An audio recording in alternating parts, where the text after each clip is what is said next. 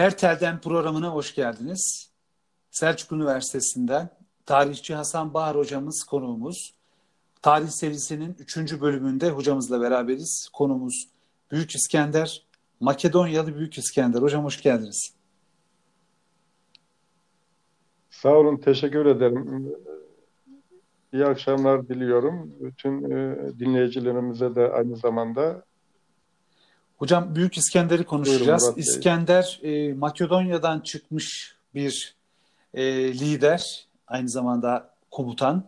O dönemde işte Yunanlar var. Yunanların hemen yanında Makedonya var. Şu anda adı Kuzey Makedonya olan ve İskender'in adı da Aleksandros olarak İngilizce'de ya da Latince'de geçen ismi herhalde. Milattan önce üç yüz altı yılında e, dünyaya geliyor ve bayağı bir maceralar yaşıyor. Mısır'ı alıyor. Ardından önce Anadolu'ya geliyor. Çanakkale üzerinden geçiyor. Antalya tarafına geliyor.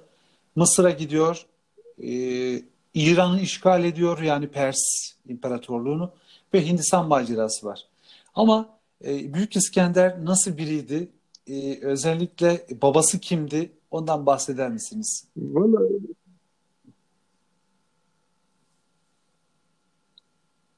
tabii ki Büyük İskender üç yüz elli altı yılında doğduğunu söylemiştik İskender'i. İkinci Filip, Makedonya kralı, ikinci Filip'in oğludur kendisi.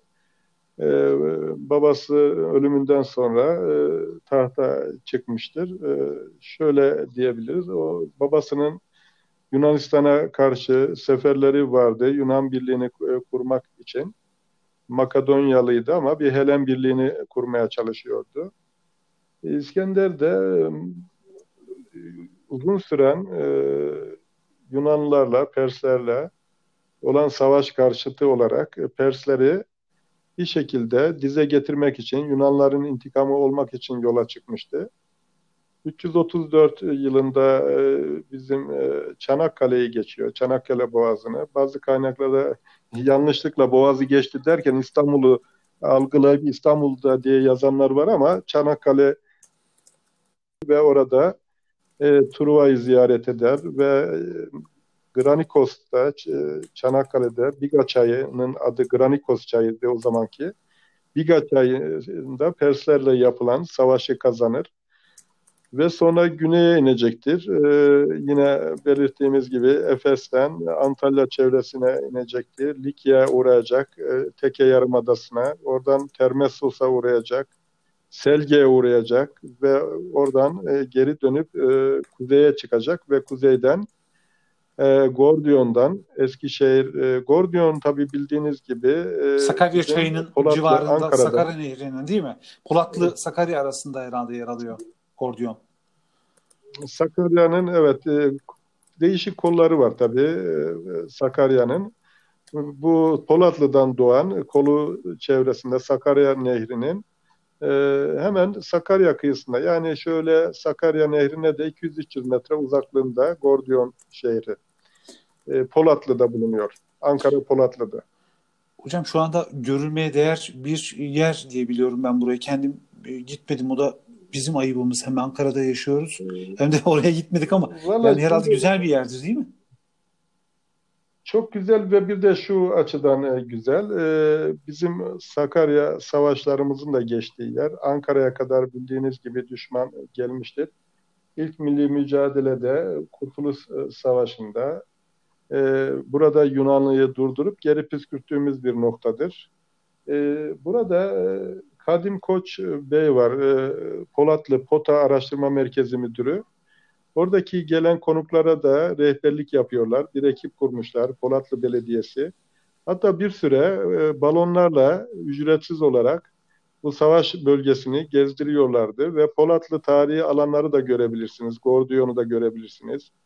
Ve burada zaman zaman bu kurtuluş yürüyüşleri oluyor. Ve hem tarihi Frig çağını hem de yakın tarihimizi ve bu kurtuluş mücadelesini verdiğimiz alanları görebilirsiniz. Ve doğa olarak da güzel. Gerçekten Sakarya kıyısı güzel.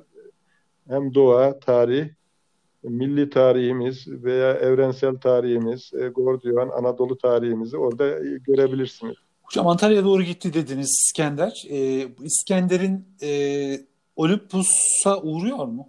Olympus da önemli bir merkez mi o zaman? Tabii Olympus dikkat çeken bir merkez ama Olympus e, uğrayıp uğramadığını bilemiyorum. Yani e, ama Termessos'a uğruyor. Termessos'ta savunmalar yapılıyor. E, İskender'e karşı Termessos'u ele geçiriyor ve ondan sonra Selgi'ye geçiyor. Yani daha çok e, kaleler, tabii Olimpos'ta da var e, tarihi yerleşimler ama e, Olimpos'ta bir mücadelesi olduğumu bilemiyorum.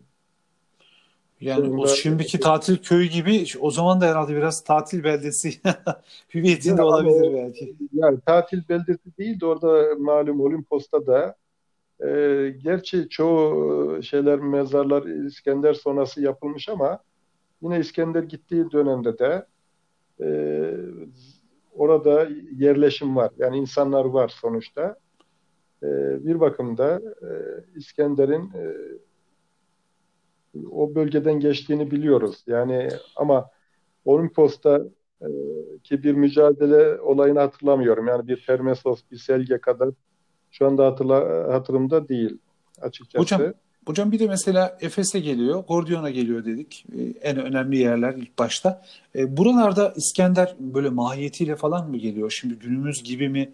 Cafçıcan böyle e, can canlı bir hayatı mı var? E, yoksa e, normal askerleri gibi mi yaşıyor? E, fillerle falan mı seyahat ediyor? Hani nasıl bir yaşantı var acaba o zaman? Valla şimdi şöyle, İskender'e otuz beş bin askeri var, kendine güvenen, İskender'e saygı duyan. Aslında o kadar bir fazla güçlü bir ordu değil. Yani düşünebiliyor musunuz? Karşısındaki İran ordusu, ki Serkes'in Yunanistan'a giderkenki orduyu mesela Herodot üç yüz bin kişi diyor. Yani İskender'den kat be kat, neredeyse on kat büyük bir ordu var yani karşısında.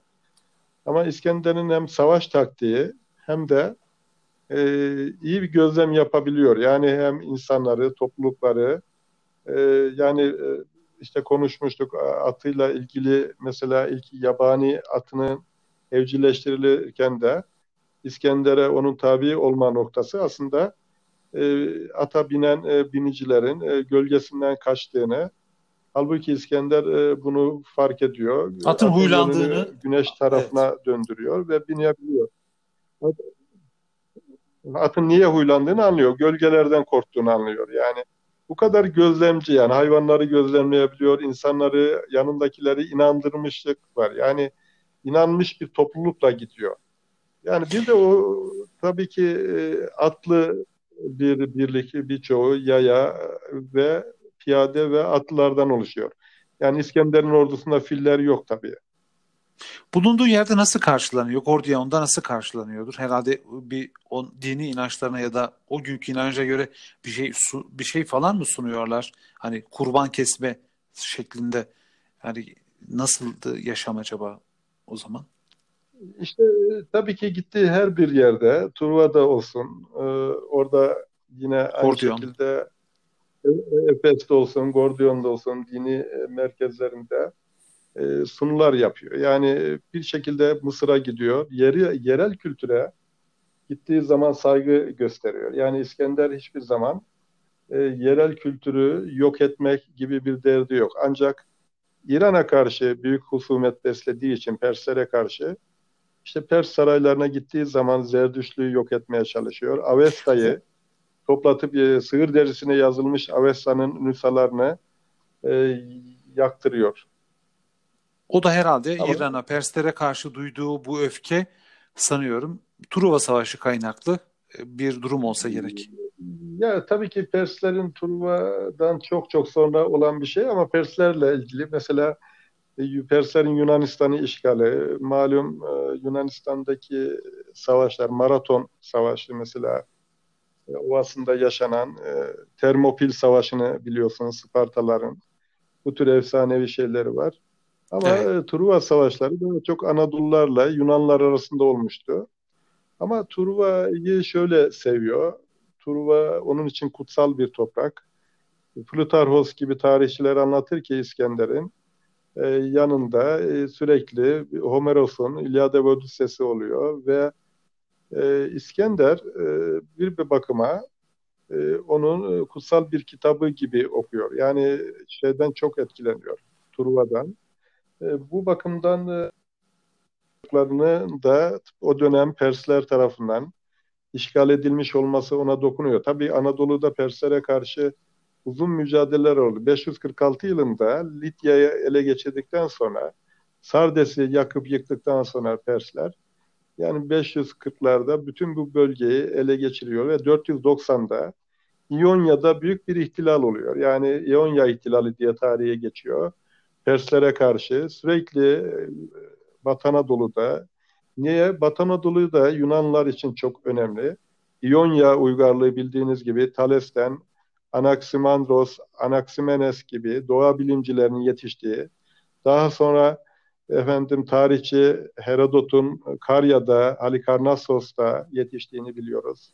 Yani Bodrumlu, Milet'ten efendim Hekataios'u görüyoruz. Thales yine Miletli. Milet okulu o kadar ki Ee, İskender'in de yetiştiği Batı dünyasının e, bir şekilde kaynak noktası. Yani daha sonra İskender'in kuracağı Mısır'daki İskenderiye okullarının da İskenderiye'yi de besleyen bir yerdir millet.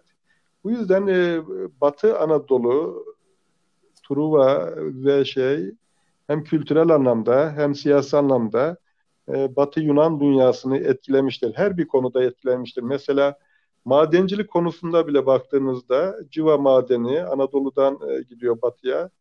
Bunun e, nasıl elde edildiğini e, batılı kaynaklar e, Aristo e, anlatırken e, aynı şekilde e, Batı Anadolu kaynaklı olduğunu görüyoruz. Yani hem teknolojik anlamda hem siyasi hem kültürel anlamda Batı Anadolu onlar için çok önemli bir yerdi. Yani bu bakımdan sadece Yunanistan'ı değil Anadolu'yu da kurtarmak ve Mısır'a gidiyor. Yani Perslerden bir şekilde insanlar da bunları kurtarıcı olarak görmeye başladılar. Ama her şeyden önce küçük bir birlik olsa da e, güçlü olmasının nedeni birbirlerine olan inançlarıydı. Yani birbirlerine olan tutkunluklarıydı. otuz beş bin kişilik e, şey yüz elli bin kişilik Pers ordularını yeniyordu ve şöyle diyor tarihçiler. İskender diyor Pers ordusunda bir çatlak gördüğü zaman karşıda bir boşluk oraya hiç e, gözünü kırpmadan e, atıyla e, sürüyordu ve Biz, bizzat de, bizzat kendisi evet. Bizzat kendisi at, askerlerin başında e, gidiyordu ve askerler de onu yalnız bırakmıyordu deniyor. Ve bir de çarpık savaş düzeni var ki İskender'in. Bunu babası ikinci Filip'in çarpık e, savaş düzenini Tebailerden öğrendiği söyleniyor. Yine Yunanistan'da Tebai'den öğrenilmiş ama bunu Yunanlardan aldıkları bu savaş düzenini yine Yunanistan alırken, Anadolu'da Perslere karşı mücadele ederken İskender hem şeyde kullanıyor bunu, Granikos Savaşı'nda, İssos Savaşı'nı yapacaktır şeyde. Bizim efendim İskenderun yakınında İssos Savaşı yapılacaktır. Bu savaşlarda, Gaumalya Savaşı'nda, efendim şeyde, Mezopotamya hepsinde çarpık savaş düzeni yapar. Yani çarpık savaş düzeni şöyle diyelim. Bizim e, Bozkurt oyunu vardır. E, hilal taktiği. Yani hilal kurt, evet. Kurt kapanı dediğimiz. İki kanattan ilerleriz. Yani sağdan ve soldan ilerler. Düşmanı e, merkeze alıp yok ederiz. Yani orta ge- kesim geriye kaçıyor gibi davranır. Merkezi güçler. Geriye kaçarken düşmana e, saldırır ve düşmanı üzerine çeker. Düşman onları yendiğini zanneder ama orada oyunu tezgahladıkları bir e, yer vardır. Öldürücü imha edecekleri bir alan. Düşman oraya çekilir ve sonra kuşatılır, e, imha edilir. İskender'de ise düşmanı baktığınız zaman zaten kendi yetersizdir. Yani düşmanın yarısı ya da dörtte bir oranındadır. Bu yüzden düşman güçlerinin yarısını parçalayıp almayı hedefler. Onun için e, sağlı sollu iki koldan ilerlemez. Düşmanın zayıf olan noktasına sağ koldan e, ilerler ve düşmanı ortadan parçalar ve kıskaca alır ve o yarısını imha ediyor. Yani yarısını imha ettikten sonra diğer yarısını imha etme gibi çevik bir hareketle düşmanın gücünü yarıya bölmüş oluyor. Yani e, bir şekilde düşmanın bir noktasına vurduğu zaman, zayıf noktasına, öbür noktasında da bir kaotik durum ortaya çıkıyor. Bir tarafını yok ettikten sonra öbür tarafını yok ediyor. Yani burada bir de taktiksel bir durum da söz konusu. Yani askeri bir dehadır aynı zamanda. Deha, evet. Bir de e, tabii ki e, kişileri çok iyi anlayabilecek bir durumu vardır. Düşünebiliyor musunuz? Bir de mesela bizim yine bir hemşerimiz var. Anadolu olduğu için hemşerimiz diyorum. Sinoplu Diyojen var. Onunla olan evet. hikayesini de geçmek istemiyorum. Yani gerçekten e, İskender'i burada tanımak e, mümkün. Hani Korint'tedir o zaman e, Diyojen. Kendisi malum e, babası e, bankacıydı e, Diyojen'in. E, paraları biraz tırtıklamış yani. E, tıraşlamış, törpülemiş ve kalpazanlık yapmış. Yani e, o törpülediği paranın tozuyla yeni paralar basmış.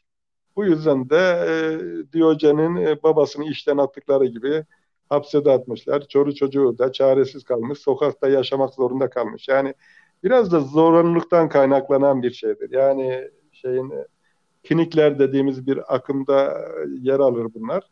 Yani köpeksi yaşamak, yani doğada olduğu gibi yaşamak. Ve bu yüzden fıçıda yaşar. Bildiğiniz gibi şey Diyojen Korint'tedir. Bu dönemde Yunanistan'a, Korint'e gitmişlerdir. Korint'te yaşıyor. Tabii Yunan ki, adalarından, Yunan, Yunanistan'ın biraz da güneyinde olan bir yer olması lazım. Güneyinde, evet. Korint kanalının da bulunduğu, Güney Yunanistan'la Kuzey Yunanistan'ı birleştiren şu andaki Korint kanalının olduğu yer. Hani Korint kanalı dedi derken, Korint'ten zamanında kanal yoktu orada. Şöyle diyebilirim ki otuz kilometrelik bir genişlikte, bir şey uzunlukta bir yol vardı. Buraya kalaslar gerilmiş, üzeri yağlanıyor. Adriyatik'ten de Akdeniz, şeye, Ege'ye gemileri Korintler karadan yüzdürerek getiriyorlardı. Yani geçimleri buydu ve iyi bir de geçim sağlıyorlardı. Yani Korint kanalı ta, daha sonra yapıldı tabii. Ee, sanırım e, Fatih Sultan Mehmet de e, şeyi çok iyi biliyor. Biliyor musunuz? Yunan tarihini Homeros'u o da okumuş aynı şekilde. E, Atatürk de okumuştur. Yani büyük devlet adamlarının her biri Homeros'a dokunmuştur. Ve de Yunan tarihini çok iyi biliyor Fatih Sultan Mehmet. Büyük ihtimal gemileri yürütme fikrini Korint'teki Yunanlıların milattan önce dört yüzlerden itibaren İskender zamanında da yürütülüyordu karadan. Düşünebiliyor musunuz? Bir hafta boyunca Güney Yunanistan'a, Adriyatik'ten Ege'ye gemiler dolaşmaması için bunlar bir günde senin gemilerini alıyor. Karadan Korint insanı kalaslar üzerinde yüzdürüp Adriyatik'ten Ege'ye taşıyorlar ya da Ege'den Adriyatik'e taşıyorlar. Şimdi o güzergahlar duruyor. Yani o güzergahlar duruyor. Korint bu bakımdan zengin bir kentti. Yani Yunan dünyasında Korintlerin de kolonileri vardı. Yani İtalya'da olsun, e, Anadolu kıyılarında ve bu yüzden Korint'e gidiyor. Tabii Korint'te e, yaşamaya çalışıyor. Sokaklarda yaşıyor. Babası zaten işten atılmış bir iki işi olduğunu söylemiştik. Aileye de biraz hor gözle bakılıyordu sanırım. Ama şey iyi bir Diyojen eğitim almış ki İskender de Diyojen'i duyuyor. Tabii Aristo'dan eğitim alan birisi İskender. İyi bir okur yazar. Yunan kültürünü okumuş. İşte Homeros'u okumuş. Yunan felsefesini okumuş. O da felsefi akımlarla ilgisi var. Ve de görelim bakalım diyor. Bu Diyojen dediğiniz kim? Ve gidiyor. Nasıl bir adam? Nasıl bir adam? Varıyor ki yani gördüğü adam işler acısı. Fıçın içinde yatıyor. Ve diyor ki sen diyor Diyojen misin diyor. Yani dile benden ne dilersen diyor. Yani ne istersen vereyim diyor. Ben diyor İskender'im. Tabii Diyojen şöyle başını kaldırıyor. Bakıyor ki güneşini kesmiş yani. Orada güneşleniyor. Fıçının içinde yatmış. Güneşleniyor. İskender'e dönüp diyor ki gölge etme, başka ihsan istemem diyor. Tabii derler ki yani İskender dönmek zorunda kalmış. Gururu rencide olmuş. Belki de orada ona yardım ederken kendisini mutlu hissedecekti. Ama sen de kimsin diyen fıçının içinde bir adam var. Yani fıçının bir, içindeki bir adam İskender gibi bir komutanı hiçe sayıyor. Ama şöyle deniliyor. İskender'e soruyorlar. İskender olmasaydın kim olmak isterdin? Diyojen olmak isterdim der. Ama Diyojen'e soruyorlar. Için, için... evet. Diyojen'e soruyorlar. Peki diyorlar, Diyojen olmak iste olmasaydın sen bu fişin içinde kim olmak isterdin? İskender olmak isterdim. Çünkü düşünebiliyor musunuz? İskender'im demedi, benim ayağıma geldi. O da ondan gurur duyuyor, yani mutlu oluyor. Hocam, İskender'in yanında en önemli tarihçi kimdi? Tarihçi de e, ve biraz da öngörü sahibi olmaları açısından biraz da geleceği gören e, kişiler de yanında gezdiriyordu ya da yanında mahiyetindeydi. Yanında bir tarihçi var mıydı İskender'in sürekli yanında olan? Ya vardı ve İskender gerçekten e, şöyle diyebilirim. E, Napolyon onu örnek aldı mesela. Yani Doğu seferine giderken Napolyon, ben de İskender olmak istiyorum diye hazırlandı aslında. on yıl boyunca Napolyon yanında bilim insanlarını yetiştirdi. İşte Arapça bilenler, Kur'an'dan, hadisten, çünkü Müslüman bir topluma gidiyordu. Üstelik bu toplumu Osmanlı'ya karşı ayaklandırmak istiyordu. Onların desteğini almak istiyordu. Misyonerlik yapmak istiyordu bir yerde. E, bu yüzden e, İskender de önce doğuya gitmeden önce bilim insanlarını topluyordu. Yani çevresinde e, Kalistanes diye bir e, bilim adamı vardı, tarihçi vardı. Ama o da e, evet. e, İran'a gittiği zaman e, İran'dayken İranlaşması üzerine İskender'in e, şey yaptı, e, tepki gösterdi. Yani ama onu öldürmek durumunda kaldı İskender. Yani yakındaki bilim insanlarına da zarar etmeye başladı. Yani ama İskender'in yine götürmek istediği insanlardan e, çok enteresan e, Epikra, Epika, Epikrakos diye birisi var. E, e, bu kişi e, kabul etmiyor. Yani resmi tarihçiliğimi e, diyor.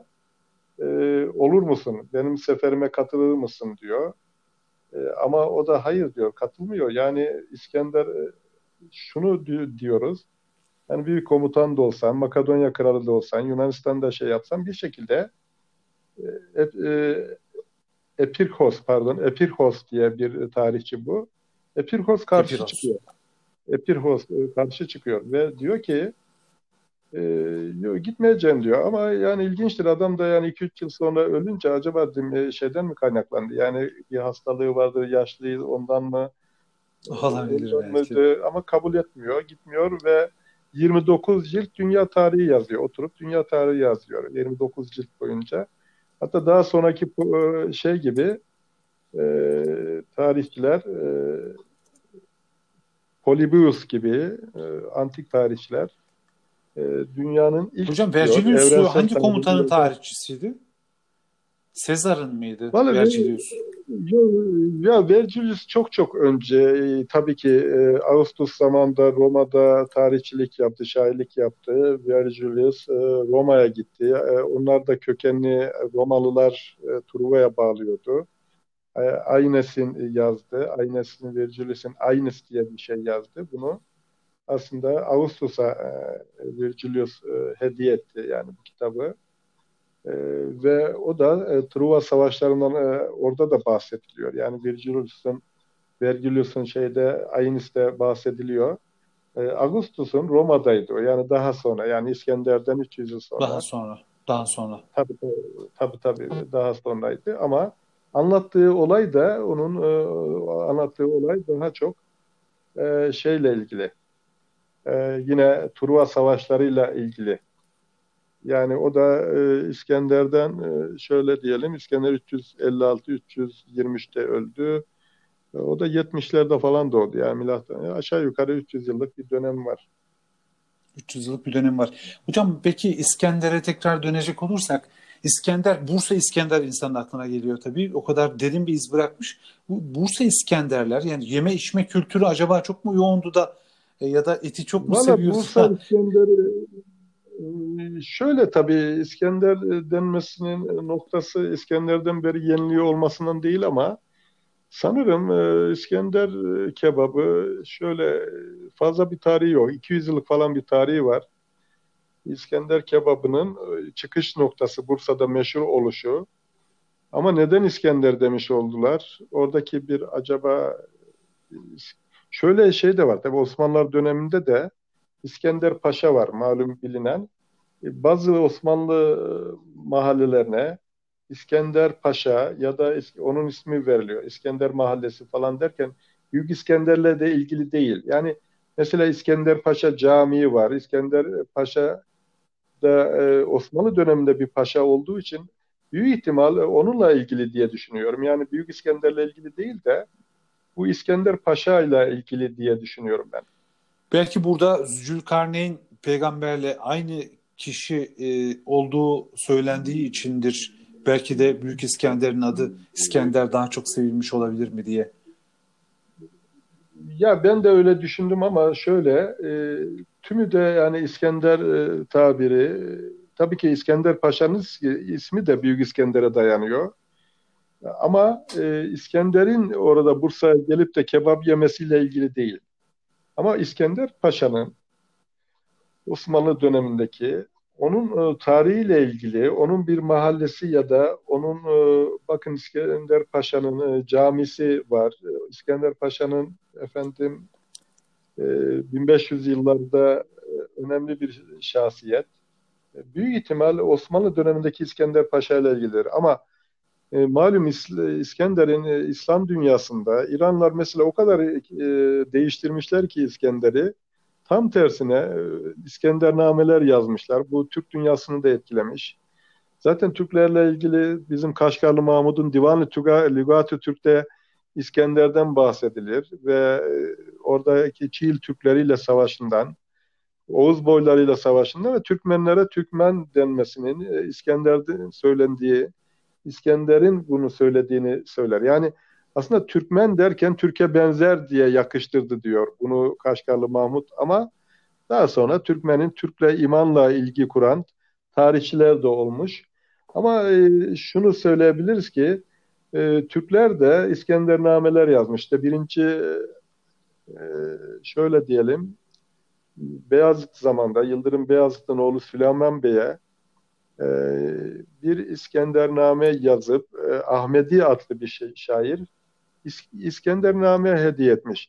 Sonra Nizami Gencevi İran'da yani Azeri Oğuz Türklerinden yine bir iki bin beş yüz beyitlik İskendername yazmış. İranlılar şöyle bakıyor İskender'e. Tam tarihini değiştirmişler. İran'ı işgal eden, Persleri yok eden bir komutan olarak görmemişler. Aksine e, Müslümanlık için, ilahi kelimatullah için, e, Allah için mücadele eden, bir gaza yapan kişi olarak görmeye başlamışlar. Hatta şöyle de düşünüyorlar, öyle bir çevirmişler ki işi, İskender Darius'la savaşıyor.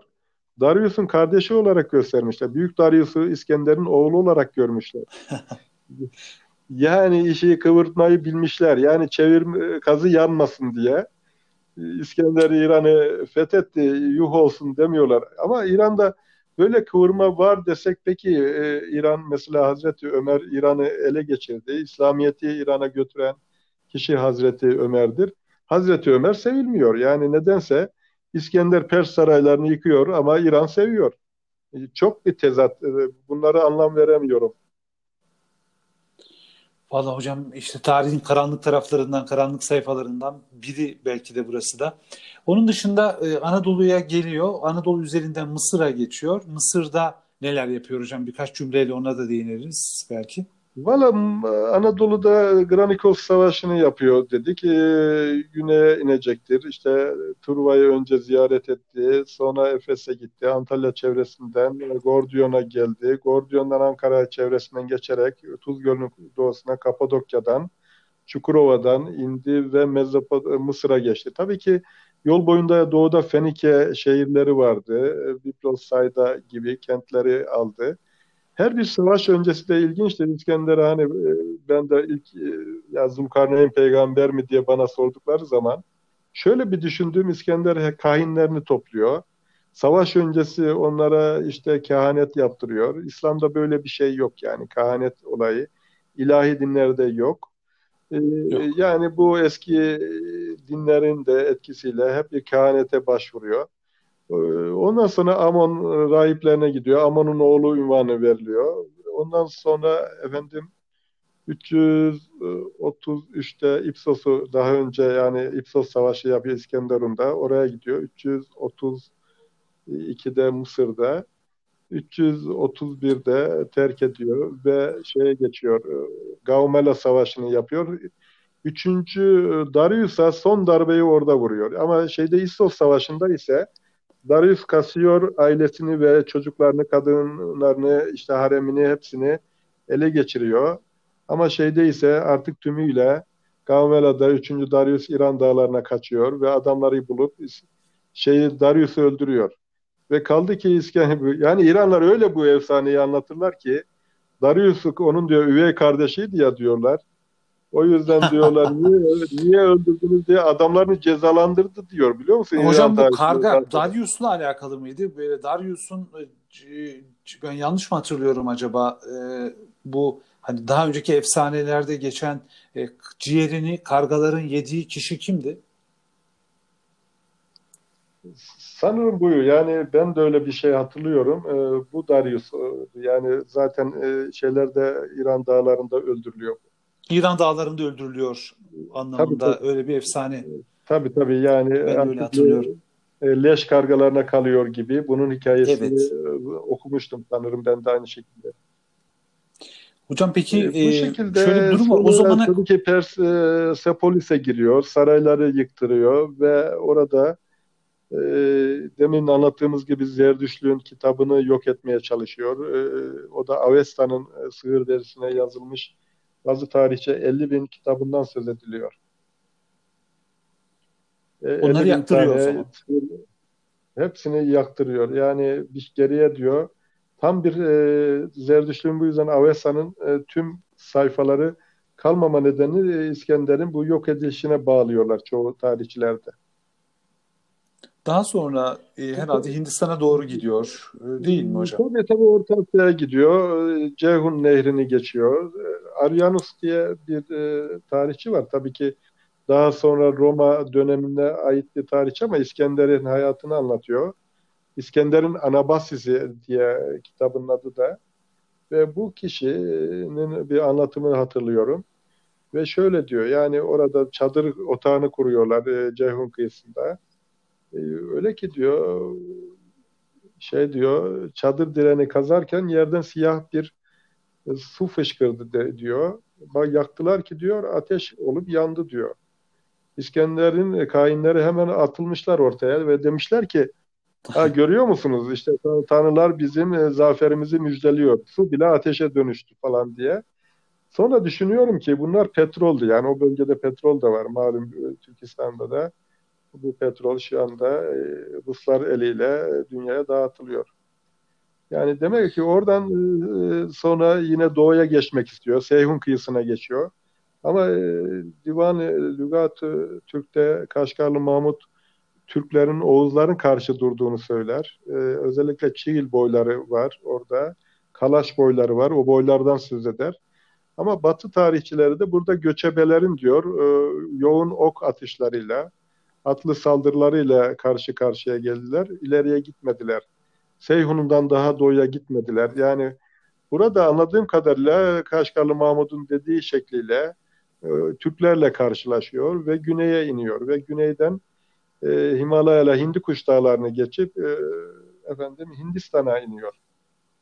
Hindistan'da bir süre kaldıktan sonra e, ge, orada e, bir limanda e, sanırım üç bin tane gemi yaptırıyor. üç bin gemi yaptırıyor. Ve e, kıyı boyunca e, efendim e, şeye dönüyor.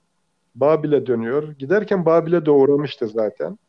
Babil önemli bir merkezdi. Dönüşte de Babil'de e, ateşli bir hastalıktan tifoya tutulduğu söyleniyor. E, ve sarı umma ya da tifodan ölüyor. Daha sonra komutanları işte Mısır'da olan komutanı devam ettiriyor Mısır'daki olayını.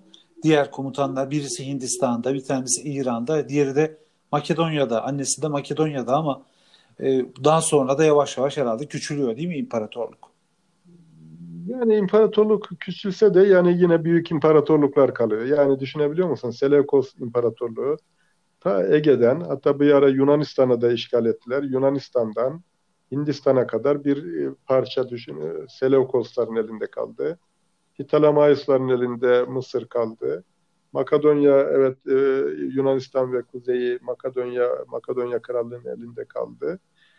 Karadeniz'in kuzeyinde efendim Pon, Karadeniz'in güneyinde bir Anadolu'nun kuzeyinde Pontus Krallığı oldu. Daha sonra bunlar da bölünecektir. İşte e, Adıyaman çevresinde Komagene Krallığı gibi, işte Kayseri çevresinde Kapadokya, e, Kapadokya Krallığı, Çukurova'da Kilikya olacaktır. Batı Anadolu'da Bergama olacaktır. Ankara çevresinde Galatya olacaktır. Ama öncelikle bir Seleukos krallığıydı bu bölge, Anadolu.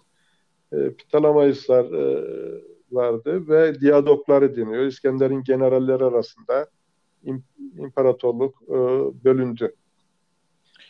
Hocam İskender, e, diğer kendisinden sonra gelen komutandan bahsettik, Napolyon. Ama herhalde Napolyon kadar kan ve vahşet adamı değildi İskender. Sevilmesinin nedenlerinden bir tanesi de olsa gerektir, değil mi?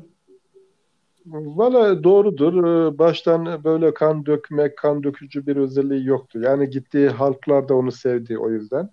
Ancak İran'a gittiği zaman tanrısallaştı diyorlar. Yani kendini yani doğulu bir kral, tanrı kral gibi görmeye başladı. Ve en çok yakınları bundan muzdaripti.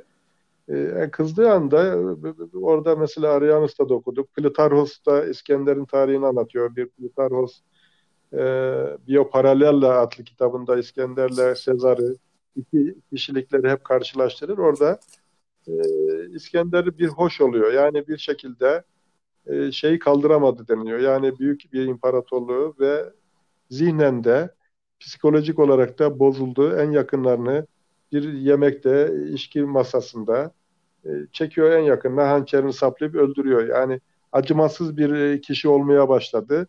Ve o gururu onun yıktığını söyleniyor İskender'in. Bu yüzden e, onunla ilgili de e, söyleniyor. Yani İran'daki İskender'le batıdaki İskender çok farklı. Hocam İskender dünya tarihine ne kazandırdı? İnsanlara ne kaybettirdi sizce? İskender dünya tarihine çok şey kazandırdı. Ve işte Doğu ve Batı kültürlerinin birbirini tanımasına yol açtı. Götürdüğü coğrafyacı, tarihçi, biyologlar dahi vardı. Bitki üzerine çalışanlar dahi vardı. Doğu dünyasını, Batı dünyasının bilim insanları tanıdı. Batı'yı Doğu tanımış oldu. Bilinmiyordu o döneme kadar. Düşünebiliyor musunuz? Hindistan'a kadar biliniyordu. Herodot'un veya Strabon, diğer İskender'den sonra olan bir tarihçi, coğrafyacı. Hekataios gibi. Eratosthenes'ten sonra şöyle diyelim, tarih Herodot'u örnek vereyim. Hazar Denizi'ne kadar, oranın hemen kuzeyinde efendim Massagetler, İskitlerden bahsediliyor. Güney Hindistan'a kadar biliniyordu. İskender hiç olmazsa o zamanki bilinen dünyayı, Hindistan'ın içlerine girdi. Hindistan'ın doğu kesimlerine kadar gidebildi. E, bilim insanları buraları tanıdı. Önce efsanevi bir ülke olarak bilinirken bu bölgelerin gerçekliği görüldü. Ee, Doğu, Batı ticaret hayatı, şöyle söyleyebiliriz. Persler de bir şeyler yapmıştı. Yani Pers imparatorları da evet e, Yunanistan'a, Makedonya'ya kadar aldılar, Mısır'ı aldılar, e, Anadolu'yu aldılar ama Persler e, de bu bir ticaret yolu kurmuşlardı. Ta e, efendim Efes'ten, Sardes'ten Persepolis'e kadar uzanan, ilerideki İpek yolun da ana omurgasını oluşturacağına bir ortada karayolu kurmuşlar, bir posta sistemi kurmuşlardı.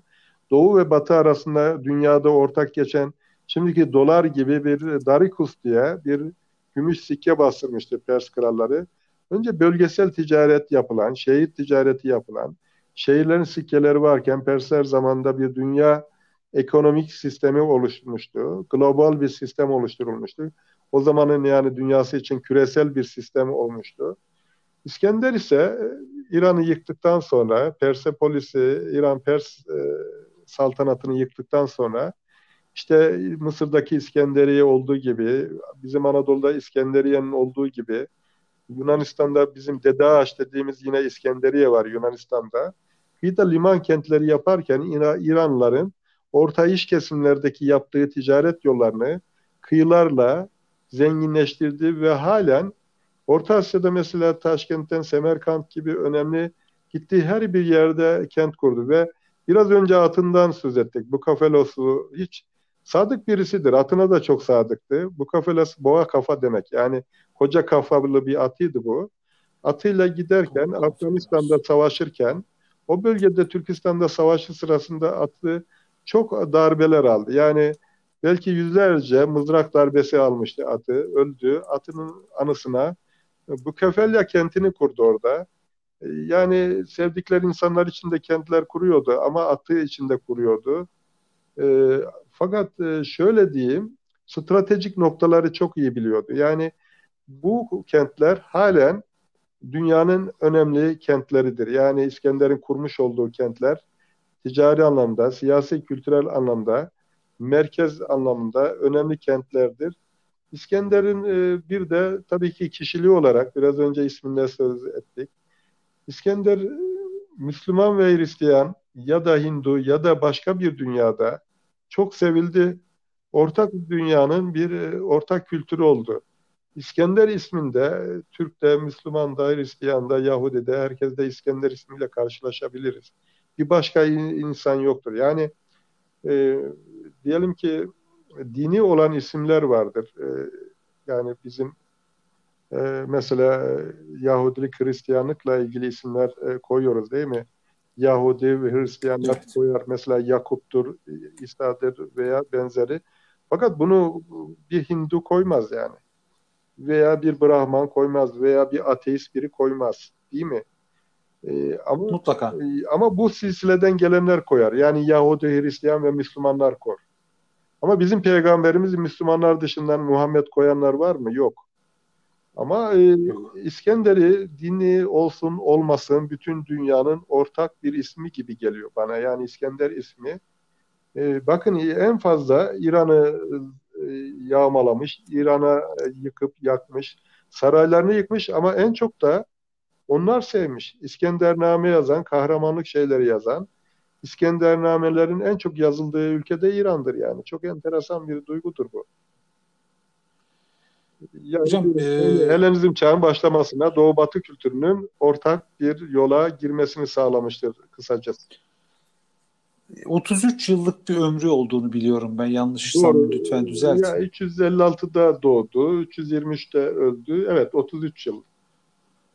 otuz üç yıl yani şu anda bir insanın e, kendini yavaş yavaş bulduğu bir çağda ve on iki yılda herhalde iktidarda kalıyor. Yani saltanatı sürüyor. Şehirler kurduğundan bahsediyoruz. on iki yıl toplam iktidar alıyor. Her takım olması ya da şey. on iki yılda bir insan bunları nasıl yapabilir? O günün teknolojisiyle bir önceki yayınımızda da değinmiştik.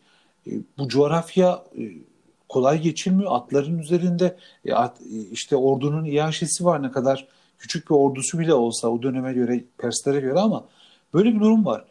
Bu, bunu nasıl başardı? Hani on iki yılda bir insan bunu nasıl başarabilir? otuz üç yaşında ölüyor. Yani hiçbir savaş olmasa bile dediğiniz gibi üç kişiye cebine para da koysanız, yanına azığını da yemesini içmesini evet. de koysanız, İskender'in gittiği yolda gidin deseniz üçüncü gün mutlaka üçü kavga eder bir kere değil mi? Yani evet. bu ise o insanları bir kendine inandırabilmiş olması, her şeyden önce insan organizasyonunu bilmesi, bir orduyu savaşa sürükleyebilmesi, inandırabilmesi, onun bir bakıma insan psikolojisini çok iyi bilmesinden de kaynaklanıyor. Askeri bir dahi, deha olduğunu da gösteriyor. Tabii ki İskender'in bu otuz üç yıl içerisinde filozof diyebileceğimiz kadar eğitim almış, özellikle Aristo gibi insanlar ona değer vermiş. Yani ama bunu sahada uygulayabilmek değil mi? Bir filozofun bile işi değil. Yani şimdi biz o videoları bile yani diye, demin dedik ya, Diyojen'in fıçıdan başka bir hayatı yok yani. Yani Aristo'nun da yani veya Sokrat'ın da yani bir şekilde şu üç kişi yönetin de gidin hadi siz her şeyi biliyorsunuz e, savaşın deseniz savaşacaklarını sanmıyorum. Savaşabileceklerini de sanmıyorum. Bunu şartlar da zorluyor. Tabii İskender'i iteleyen bir güç de var diyelim ama e, her şeye rağmen İskender'in hakkını da vermek lazım. Gerçekten e, otuz üç yaşında ölüyor ki yirmi üç yaşında yola çıkıyor. Tabii ki bizim de Fatih Sultan Mehmet'i de ona benzetebiliriz. Yani yirmi bir yaşında ki İstanbul'u alışıyla ilgili veya onun bir şekilde aynı şekilde çok birçok konularda yetişmiş olmasını da ve İstanbul üzerine atını sürmesini de düşünebilirsek ve Alparslan'ın yine tabii ki olgun bir yaştaydı. Alparslan Malazgirt'e girdiği zaman İskender'in öldüğü yaşlardaydı neredeyse. Bir bakıma Alparslan gibi veya bir Cengiz Han gibi veya bir Timur gibi bir kahramanlarımız da çıktı. Tabii yok değil ama İskender'in onların da kabul edersek ki yani kusura bakmayalım kendi kendimize, evet, gönlünden istemeyerek de olsa İskender farklı ve şöyle bir şey de var, ilginçti. Müslüman dünyası güya Hindistan'a gidişini onun öyle kahramanlaştırmışlar ki Yecüc ve Mecüc kavmi gelecekmiş. İskender bir set yapmış. İskender Müslümanları kurtarmış, korumuş yani. Bir kurtarıcı gibi görüyorlar halen. Yani kimdir Yecüc Mecüc dedikleri de biliyor musunuz? Yani üzülerek söylüyorum ama çoğu biz Türkleri diyorlar. İyi mi? Biz Türklerden korumuşlar güya. Enteresan, enteresan. enteresan. Yani çok enteresan. çok enteresan. Çok enteresan. Hocam peki İskender e, her tarafı dolaştı. İskender en çok şurayı sevdiğim gibi bir cümle kurmuş mu? E, Valla e, İskender'in sevdiği yerlerle ilgili cümleler var ama şu anda e, neresi olduğunu kestiremedim doğrusu. İskenderiye ama... kendi sonrasında is, ismini vermişlerdi herhalde ama İskenderiye e, herhalde Nil Nehri'ne yakın olması nedeniyle verimli. Şey, sevdiği söylenir. Ee, mesela Tarsus'u çok sevmiş.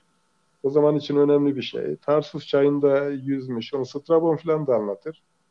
Çayda da yüzmüş. Hatta İskender hastalıktan ölünce ama el insaf yani üzerinden on yıl geçiyor neredeyse. on yıl adam bunu taşır mı? Yani orada virüs kapmış. Güya e, Tarsus çayından. Ondan ölmüştür diyenler bile çıkmış yani. Ama Tarsus'ta sevmiş yani. Hocam Babil'de ne kadar kalıyor geldikten sonra? Hindistan'dan döndükten sonra? Orada fazla kalmıyor. Yani orada bir uzun süreli kaldığını sanmıyorum. Yani birkaç ay içinde ölüyor yani. Babil'de zaten orada kalıcı olarak gelmiyor. Yani hastalığı nedeniyle kalıyor. Oradan e, demin de söylediğimiz gibi, konuştuğumuz gibi onun e, dünyası, düşüncesi yine Makedonya'ya dönmek. Yani bir bakıma e, İskender e, bir şekilde e, orada hasta olup o hastalığı süresince kalıyor. Ama bir de şöyle deniyor, hani yaşadıkları hadiselerden sonra bir de annesiyle arasında çok farklı bir durum söz konusu. Hani bir taraftan severek bir taraftan yaş- küçükken yaşadıkları şeyler nedeniyle korkutulduğu için nefret eden bir durumu vardı. O yüzden de bilinçaltı ona asla Makedonya'ya bir daha gitme dedi filan diyenler de var. Buna inanıyor musunuz? Siz ne düşünüyorsunuz? Yok. E, tabii ki İskender e, şöyle e, öyle anlattı ki bir e, dahi büyük e, işte filozof bir kişiliği olan, bilgili olan bir kişi o tür şeylere takıntısı olacak e, birisi değil. Yani İskender ona takılsaydı zaten e, büyük denizleri geçemezdi. Yani daha Hindistan'a kadar gidemezdi. Yanında da kaprisli birçok insanlar vardı. Yani muhatap olduğu devlet adamları vardı, muhatap olduğu efendim yanındaki komutanlar vardı, bilim adamları, insanlar vardı ve iyi insanları da biliyor. Yani işte tarihçileri topluyor, bilim insanlarına değer veriyor. Onların kaprislerine karşı da yani yani diyor hocana, hadi sen de dediğinde bir şey demiyor yani. Epirhos dediği zaman işte ben tarihçi gelmeyeceğim dediği zaman hadi ya yani. Düşünebiliyor musun? Sen kim oluyorsun? Şimdi, sen kim oluyorsun demiyor yani. Sen kim, ya sen kim oluyorsun diyenlere bile aldırış etmiyor. Yani böyle bir aslında gurur, kibir yok. Sevilen yönü bu ama ne oldu? İran'da hayatının son zamanlarında yani İran'daki o son beş altı yıllık dönemi, ilk beş altı yıllık dönemi çok iyiyken İskender'de bir psikolojik sorunlar olmaya başladı. Ama İskender yani annesine veya şeye kapris yapabilecek bir insan değil yani. Hocam bir de Perslere değinmek lazım burada. E, Persler o İskender'den sonra tekrar Anadolu'ya geliyorlar mı? Yok, e, Perslerin artık beli iyice kırıldı. Yani gittikten sonra e, Persler de Perso-Greko diye bir, Greko, e, Grek bir e, kültür e, oluştu. Helenistik kültür içerisinde. Düşünebiliyor musunuz? E, sadece Anadolu'da değil, Seleukoslar Hindistan'a kadar hüküm sürdü ama daha sonra e, İran'da ve Doğu'da e, şeyler kuruldu. Yani e, Grek, e, Helenistik krallıklar kuruldu. Baktriya krallığı bunlardan biri. Yani o bölgedeki efendim Pers şeylerinden Margiana, Marga krallığı mesela Perslerin de bir satraplığıydı. E, Orta Asya'da e, böyle Aryana gibi değişik e, bölgesel krallıklar oldu.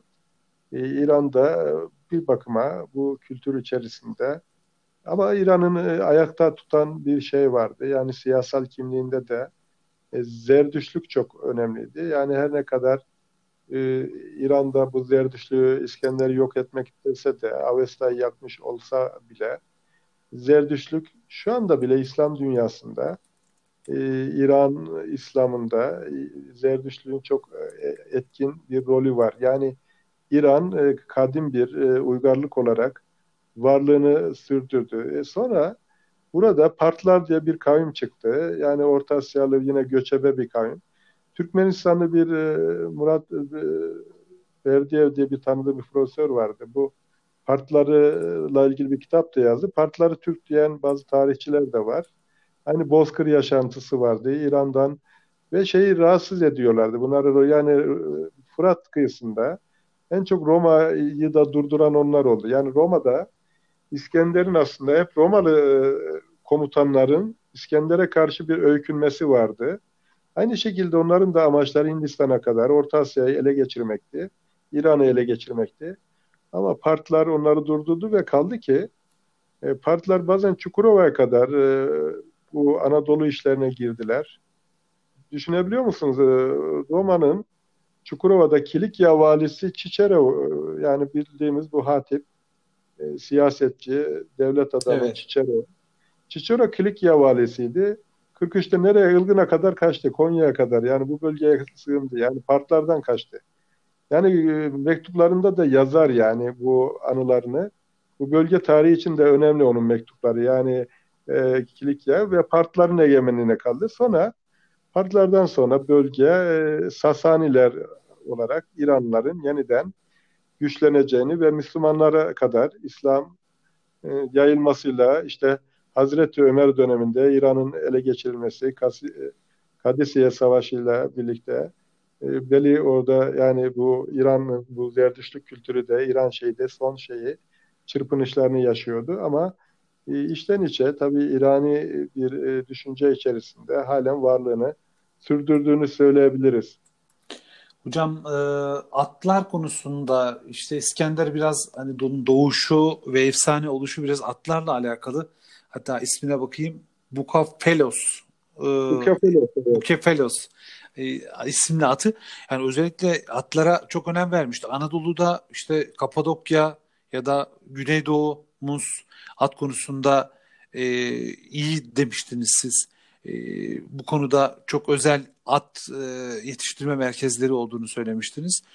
E, buralarda atlarla alakalı ya da ordusunu güçlendirici bir şeyler yaptı mı İskender? Ya şimdi şu var, e, Makedonya'da da e, yani o dönemde atçılık e, iyiydi yani bir şekilde ama e, zaten e, dedim ya insanlara bir yana hayvanlara da sadakati İskender'in son derece e, önemliydi ve bu atını terk etmedi. Yani sonuna kadar bu atıyla Hindistan'a kadar yani Afganistan diyoruz, e, Türkistan yani Güney Türkistan bu bölge. Orada Bükefela şehrini de kuracaktır İskender. Ee, buraya kadar da bu atıyla gitti. Yani ama şu var, ordu savaştı tabii nerede? İranlılarla savaştı, Batı Anadolu'da, şeyde İssos'ta savaştı. İskenderun orada, e, Deliçay kıyısında, İskenderun yakınlarında İssos Ovası, İskenderun'da. Şimdi Burada tabii ki sürekli orduyu takviye etmek için yerel atları Batı Anadolu'dan, bu bölgeden sağlıyordu ama e, kendisi adına hani özel bir at buralardan şey yapmadı. Yani bu Kefelos'la gitti. Yani onun başka bir tercihi olmadı. Onunla bir kardeş kardeşe gittiler yani. Ee, ama dediğiniz gibi bizim e, Anadolu'nun e, Kapadokya, mesela Herodot'un da dediği gibi Kapatuka'dan geliyor diyor. Güzel atlar ülkesi diyor. Gerçekten e, Herodot'un dediği doğrudur. Şöyle e, bu bölge Çukurova, efendim Güneydoğu Anadolu atlarımız için o kadar önemliydi ki e, Hititler'de mesela ilk atlar buraya ikinci binde geldiği zaman atçılık konusunda çok ileri gittiler ve at terbiyesi konusunda Hitit saraylarında da bu bölgeden gelen seyisler vardı. İşte Hurili, Kikilu'dan söz etmiştik. Kikilu dünyada ilk kez atçılık kitabını yazdı. Yani at terbiyesiyle ilgili. yüz yirmi sekiz gün atın özellikle her gün hangi eğitimden geçirilmesi gerektiğini ayrıntılı bir şekilde, çivi yazılı bu, kil tabletler üzerine atın terbiyesiyle ilgili bir kitap yazdı.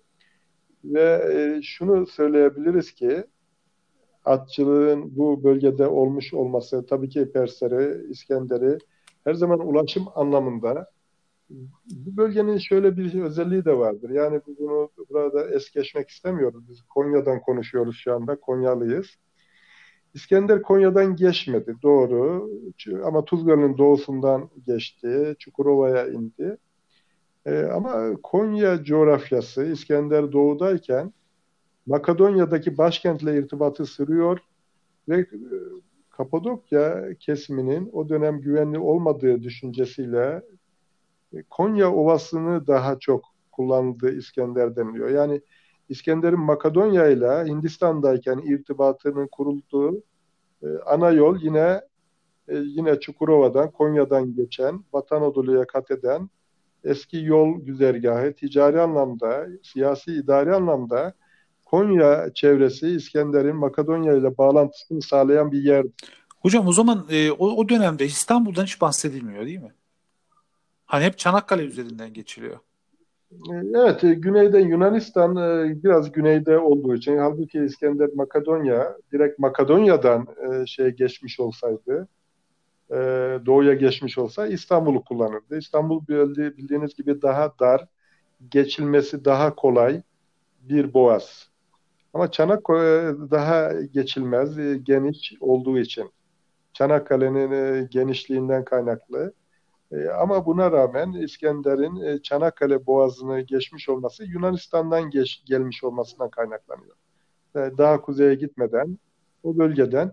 Mesela Kserkes de Yunanistan seferine giderken Çanakkale'yi kullandı ama Darius İskit seferine giderken mesela Pers kralı daha önce yani Makedonya'ya gitti, Makedonya'yı aldı ve Tuna'yı geçti. Tuna'yı geçip Rusya, şu anda Rusya demek istemiyorum ama yani o bölgede o dönem için İskit coğrafyasında, zamanında Deşti Kıpçak, Kıpçak coğrafyası. Bu bölgeye sefer yaptı. Yani İskit saldırılarına rahatsızdı Persler sürekli. En iyisi dediler. Biz dediler İskit ülkesine gidelim. Onları dize getirelim Darius. Ve dize getirmek için yaptığı sefer. Belki de yani Napolyon'un, Hitler'in yapıp da o coğrafyada soğukta kalması gibi. Ee, İskitler e, kaçıyor tabii Bozkır'da. Persler gidiyor, yetişemiyorlar ve dönüyorlar. Neyse olay şey, savaş kısmına geçmeyeyim. Çünkü uzun bir hikaye. Orada da güzel anlatılması gereken anekdotlar var ama isterseniz onu da anlatayım.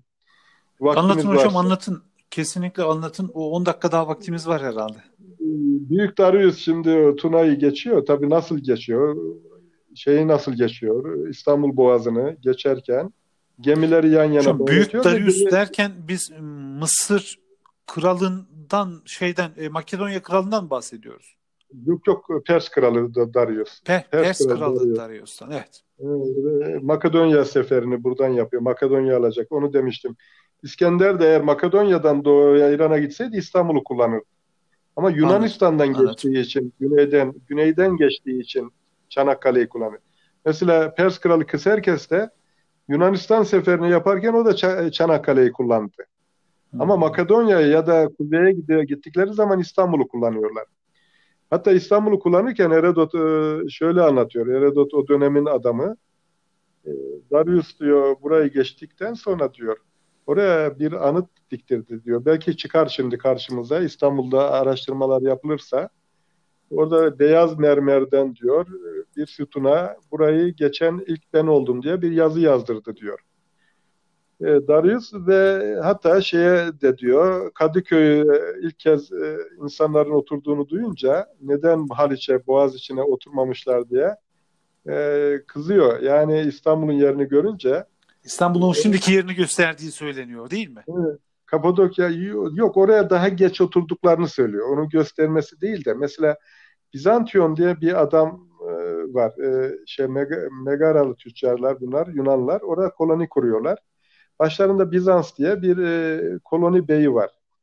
Aslında İstanbul'da yerleşen ha, Neolitik çağdan itibaren, hatta Yarımburgaz'ı falan da düşünürsek dört yüz bin yıldır o bölgede yaşayan insanlar var. dört yüz bin yıldır, evet. Ee, yani orada yaşayan insanlar var. Bölgede boş değil ama biz yani işte İskender'de geldi kent kurdu derken boş yere kurmuyor. Orada insanlar var. Mesela e, Seleukoslar da şu bizim Laodiye kuruyorlar değil mi? Laodika diye. Evet. Antiyokos'un eşinin adı ama Ladik'te de insanlar var. Ama buraya ben kentleştim, kolonileştirdim diyor. Oraya özel bir ihtimam gösteriyor. Oraya bir kale yapıyor. Askeri birlikler koyuyor. Ticaret adamlarının alışveriş yapması için destek veriyor. Orayı bir abat ediyor. Yani Alaaddin Keykubat Alanya'ya gittiğinde insanları yok muydu? Vardı. Ama var, Alanya önem, önem verdiği için onun adını vermişler. Alanya diye değil mi? Alaaddin Keykubat'ın evet. adını. Yani o bir şekilde abat etmek diyebiliriz bunu. Ya da ticarileştirmek, siyasileştirmek bir yerin. Oradaki insanları belki sömürmek için oraya yerleşti o ticaret kolonileri ama yedi yüz yıllarıydı bu. Milattan önce yedi yüz yani Darius'tan önce ki iki yüz elli yıl önce orada insanlardan söz ediliyor. Bizans'ın bile gittiği. Daha önceki durumları da düşünürsek. Fakat burada şunu anlatmışlar e, Darius'a Kadıköy gösterip e, buraya insanlar diyorlar yani İstanbul'a gelmeden önce yerleşmiş. Oranın tarihi daha eski diyorlar.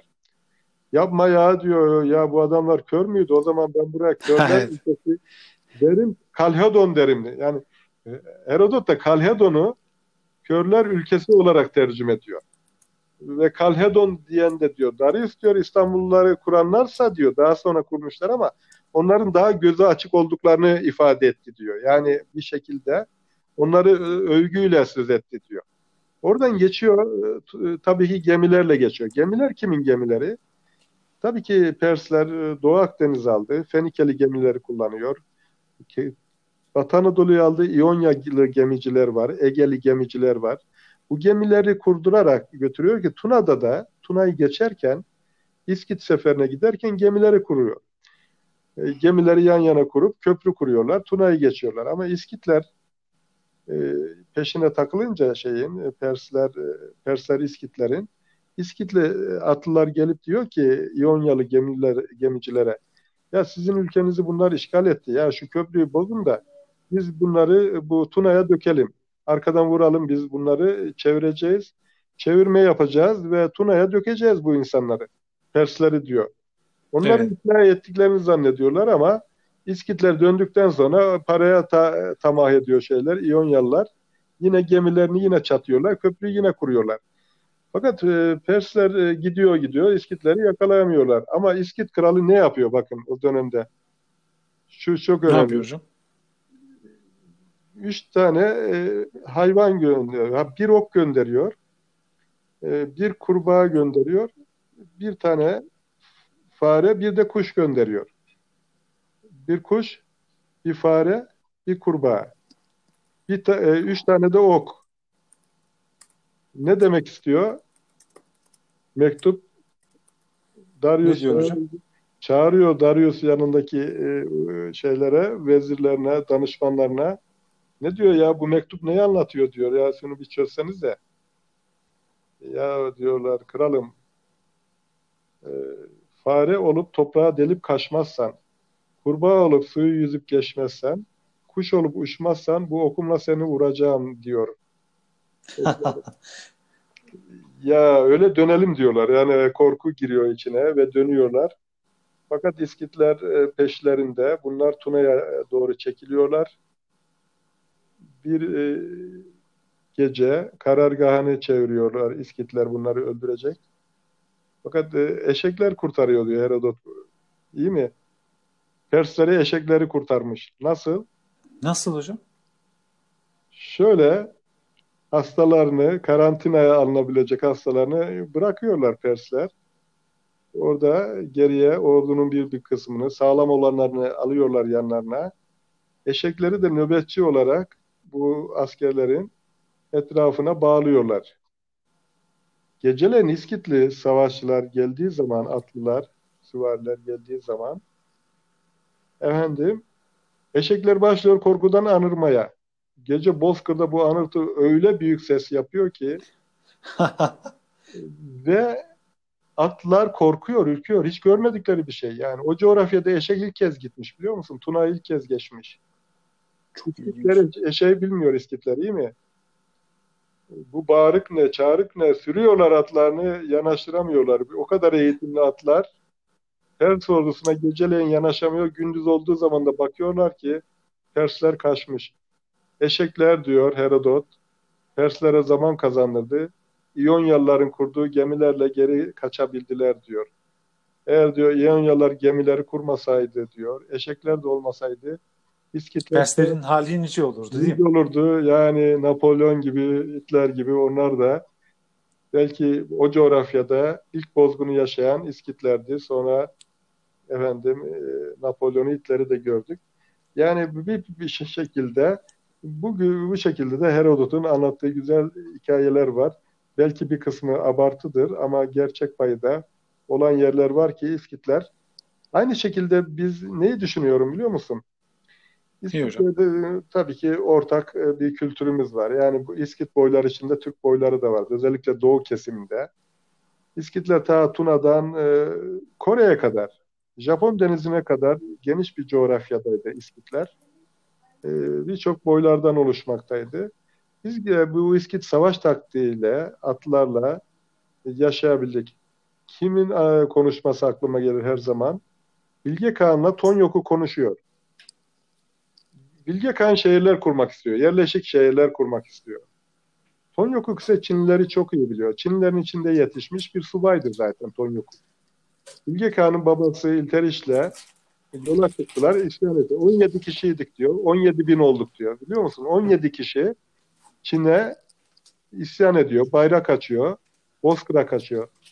Ve İlteriş Kağan'a, yani Kutluk adını alacak devlet kuran kişi, Kutluk Kağan'a, Kapkan Kağan'a vezirlik yapıyor. Yani Kutluk Kağan'ın kardeşi, Bilge Kağan'ın amcası. Onlara da vezirlik yapıyor. Bilge kişi, Tonyokuk, yani yaşlı. Ama Çinliler yazıtlarında ne diyor biliyor musun? Ne diyorlar? Bu adam diyor çok diyor, mendobur diyorlar. Yani hiç sevmiyorlar. Ama Bilge Kağan'ı çok seviyorlar. O çok ılımlı bir insan diyorlar. Yani çok ılımlı, hoşgörülü. Ona Çin İmparatoru Bilge Kağan'a oğlum diye hitap ediyor. Ama elçileri de, Çinliler de onu gördüğü zaman ifrit oluyorlar. Niye? Şunun için. Bilge Kağan yerleşik Taoist tapınaklar kurdurmak istiyor. Ve Çin'in inançlarına, ticaretine uygun şehirler kurmak istiyor. Bir şekilde etkileniyor Çin'den. Ama şey ise Tonyokuk hayır diyor. Biz diyor Çinlilerle diyor böyle şehirlerle uğraşamayız, kaçamayız geldikleri zaman. Biz atlarımızla kaçabilecek, dağlara sığınabilecek e, seyyar e, kentlerimiz olsun ve biz ancak böyle gerilla savaşı gibi vurkaç taktiği yapabileceğimiz hareketli bir coğrafyada kalabiliriz. Çin nüfusuyla biz baş edemeyiz diyor. Ve gerçekten de biz e, Persleri de e, İskit savaşlarını da görüyorum. İskitler de böyle Türklerin Çinlere karşı yaptığı gibi İskitler de Perslere karşı yaşayabilmişler. Yani bozkırın içine kaçıyor ve Persler onlara yetişemiyordu. Hocam bir de e, buraya kadar gelmişken e, Bilge Kağan'ın hazineleri sizin çalıştığınız e, Bilmiyorsam değil mi? Valla iki bin bir yılında biz Bilge Kağan'ın mezar külliyesini kazdık. TİKA, Türkiye, Türkiye Cumhuriyeti'nin evet. bildiğiniz gibi TİKA, evet. Türk İşbirliği Kalkınma Ajansı olarak kuruldu. Sonra Türk İşbirliği Kalkınma Başkanlığı oldu. Önce Başbakanlığa bağlıydı. Şimdi Cumhurbaşkanlığına bağlı bir kurum. Biz o yıllarda, iki bin bir yılında Ankara Üniversitesi'nden Saadettin Gömeş adlı bir arkadaşımız, profesör arkadaşım, ya hocam dedi, Bilge Kağan'la ilgili bir kazı yapacağız, gelir misin dedi. Tamam dedim ve yola çıktı. Kazı başkanlığını da siz yürüteceksiniz. Ben orada bir nefer olarak da görev yapmak onur vericiydi. Görmem bile benim için bir onur vericiydi. Şükür öyle bir kazı yaparken daha büyük bir mutluluğa da sahip olduk. Bilge Kağan'ın yağmalanmıştı mezarı, kazılar. Düşünün ki yedi yüz kırk beş yılında Bilge, Göktürk Devleti yıkıldıktan sonra bu külliye, Bilge Kağan'ın mezar anıtı o zaman yıkılmış, yağmalanmış, ne varsa alınmış. Daha sonraki dönemlerde yıkımlar olmuş. Ancak bin sekiz yüz doksanda Radloff bölgede kazı yapan, Radloff geriye kalan ne varsa o kazıyı yapıp götürmüş. Ben sadece acaba bu külliyenin yapısı, eni, boyu, yüksekliği nedir, ne tür bir yapıydı, ne tür malzemeler kullanılmış, bu mimari özelliklerini öğrenebilirsek bizim için iyidir diye düşünüyorduk ve gerçekten de onları da öğrendik. yetmiş iki metre uzunluğunda, otuz altı pardon otuz sekiz metre genişliğinde, otuz altı metre genişliğinde olan Költig'in anıtı iki metre daha düşüktür. Ee, onun da uzunluğu altmış sekiz metredir. Ee, genişliği otuz altı. Ee, Bilge Kağan'ın e, mezar külliyesi ise yetmiş ikiye otuz sekizdir. Ee, şöyle e, diyeyim, e, bir şey kaldığını da düşünmüyordum ki her taraf kazılmış, yağmalanmış bir yerdi. Ama kırk santim genişliğinde, kırk santim, kırka kırklık san, yani şöyle yarım metre bile olmayan bir alan kalmış. Üzerinden, sağından solundan işte Sunak ve Bilge Kağan'ın mezarını bulduk tabii. Ama mezarı da boşaltılmış, kırılmış. Mezarın içinde de hiçbir şey yok. Tamamıyla e, yok edilmiş. Yanındaki bir buçuk metre hemen e, efendim e, şöyle diyeyim, güneyde kalan Sunak'ta da bir şeyler kalmamış. Sunak çevresi de yağmalanmış. O yağma yaparken atılan toprakların koruduğunu düşünebilirim. Üzerinde üç beş santimetrelik bir kalın bir tabaka kalmış sadece. Üzerinden de birkaç çapa girilseydi rahatlıkla bulabilirlerdi. Bize kalmış orada dört bin beş yüz parça eserini bulduk. Bilge Kağan'ın altın tacını, altın kemerini ve dokuz tane altın maşraba ve gümüş tabak bulduk. Hocam bu ve uzun süren tabak... devam eden kazılarda mı oldu, hemen mi buldunuz? Kaç gün devam etti ya da kaç ay? Valla şöyle diyelim, biz on altı Haziran günü orada bulunduk. Ee, işte ilk gün kazıyla ilgili planlarımızı yaptık. Moğolistan'ın hangi kenti sınırları içerisinde hocam? Ulanbator başkenti Moğolistan'ın Ulanbator'a dört yüz altmış kilometre batıda Karakurum, eski evet. Cengiz Han'ın da başkentini yapmış. Karakurum'a kırk beş kilometre, Karakurum'un da kırk beş kilometre batısında Orhun coğrafyası, boş bir coğrafya tabii. Bilge Kağan Költigi'nin, Mezar Külliyesi'nin, Orhun abideleri olarak bildiğimiz abidelerin olduğu yer. Ama ben o zamana kadar e, ne yalan söyleyeyim, e, Tonyokuk'u mezarının da orada olduğunu düşünüyordum. O da Orhun abideleri içerisinde bizim e, tarihimizde, edebiyatımızda yer alıyor. Ama o doksan kilometre daha doğuda Nalah adlı bir yerde yer alıyor. Orada da kazılar yürüttük, orada da çalışmalarımız oldu ama asıl çalışmamız Bilge Kağan kazısındaydı. Ve Bilge Kağan e, külliyesinde, mezar külliyesinde on altı Haziran'da Orhun'da bulunduk. on yedi Haziran'da başladık. otuz otuz bir e, Haziran e, geceleyin biz bunu e, on beşinci günde falan e, ulaşabildik ve bir şekilde e, tabii ki oradaki çalışmalarımız e, boyunca sürekli iyi bir organize olabildik durmadan. Kaç kişilik, kaç kişilik bir ekip vardı hocam? Arkeologlar da vardı. ya şöyle diyelim, ekibimizde e, arkeologlar, tarihçiler, haritacılar e, ve jeologlar, e, jeodezi uzmanlarımız. Biz yirmi üç kişiydik. E, efendim. Kaç e, kişiydiniz hocam, tam anlayamadım. yirmi üç kişi Türk ekibinden, evet. yirmi üç kişiydik. E, efendim e, Moğollardan on bir kişi. E, tabii bizim kampımızda yemeğimizi, içmemizi sağlayan, çamaşırımızı yıkayan, efendim kampın temizliğini yapan e, ve de işçilerimiz de vardı. Orada sürekli kalan temizlik işçilerimiz e, ve yemekten sorumlu insanlar vardı. Bir de kazıya gelip e, Bozkır'dan, çadırlarından atlarına binip gelip kazı yerinde çalışıp sonra Bozkır'a, yuvalarına dönen e, günübirlik işçilerimiz vardı ki toplam bütün kamptaki insan sayısı seksen kişiydi. Tabii fotoğrafçılarımız var, kameramanlarımız bayağı var. Büyük bir ekipmiş, büyük bir ekipmiş. Hocam peki bulduğunuzda ne hissettiniz? Herkes böyle e, birbirine mi sarıldı, kutladınız mı, ne yaptınız? Kampımız derken tabii kampımızda çadırlarda kaldık e, ve geceleyin de üşüyorduk, soba yakmak durumunda kalıyorduk zaman zaman. E, evet, e, bulduğumuz zaman şunu o hissettim an. Tabii o an. Şöyle düşündüm, buradan da giderken tabii dolu gitmiştim, orada duygusal gitmiştim, atalarımızın topraklarını görecektik. Tepkiler vardı, işte neden Ankara, İstanbul'da bir arkeolog yok da Konya'da mı gitti veya üstelik bu adamın tarihçi bir yönü de var. otuz yıllık bir bizim arkeoloji geleneğimizi de görmemezlikten geldiler. Tabii ki Fırat kurtarma kazılarına katılmıştım. Diyarbakır'da, Güneydoğu Akdeniz kısmında e, yani toplam e, yani her bir yaz üç dört ay kazılarda e, geçen bir ömrümüz. Bu görmemezlikten gelindi. Biraz baskılar oluşmaya başlamıştı.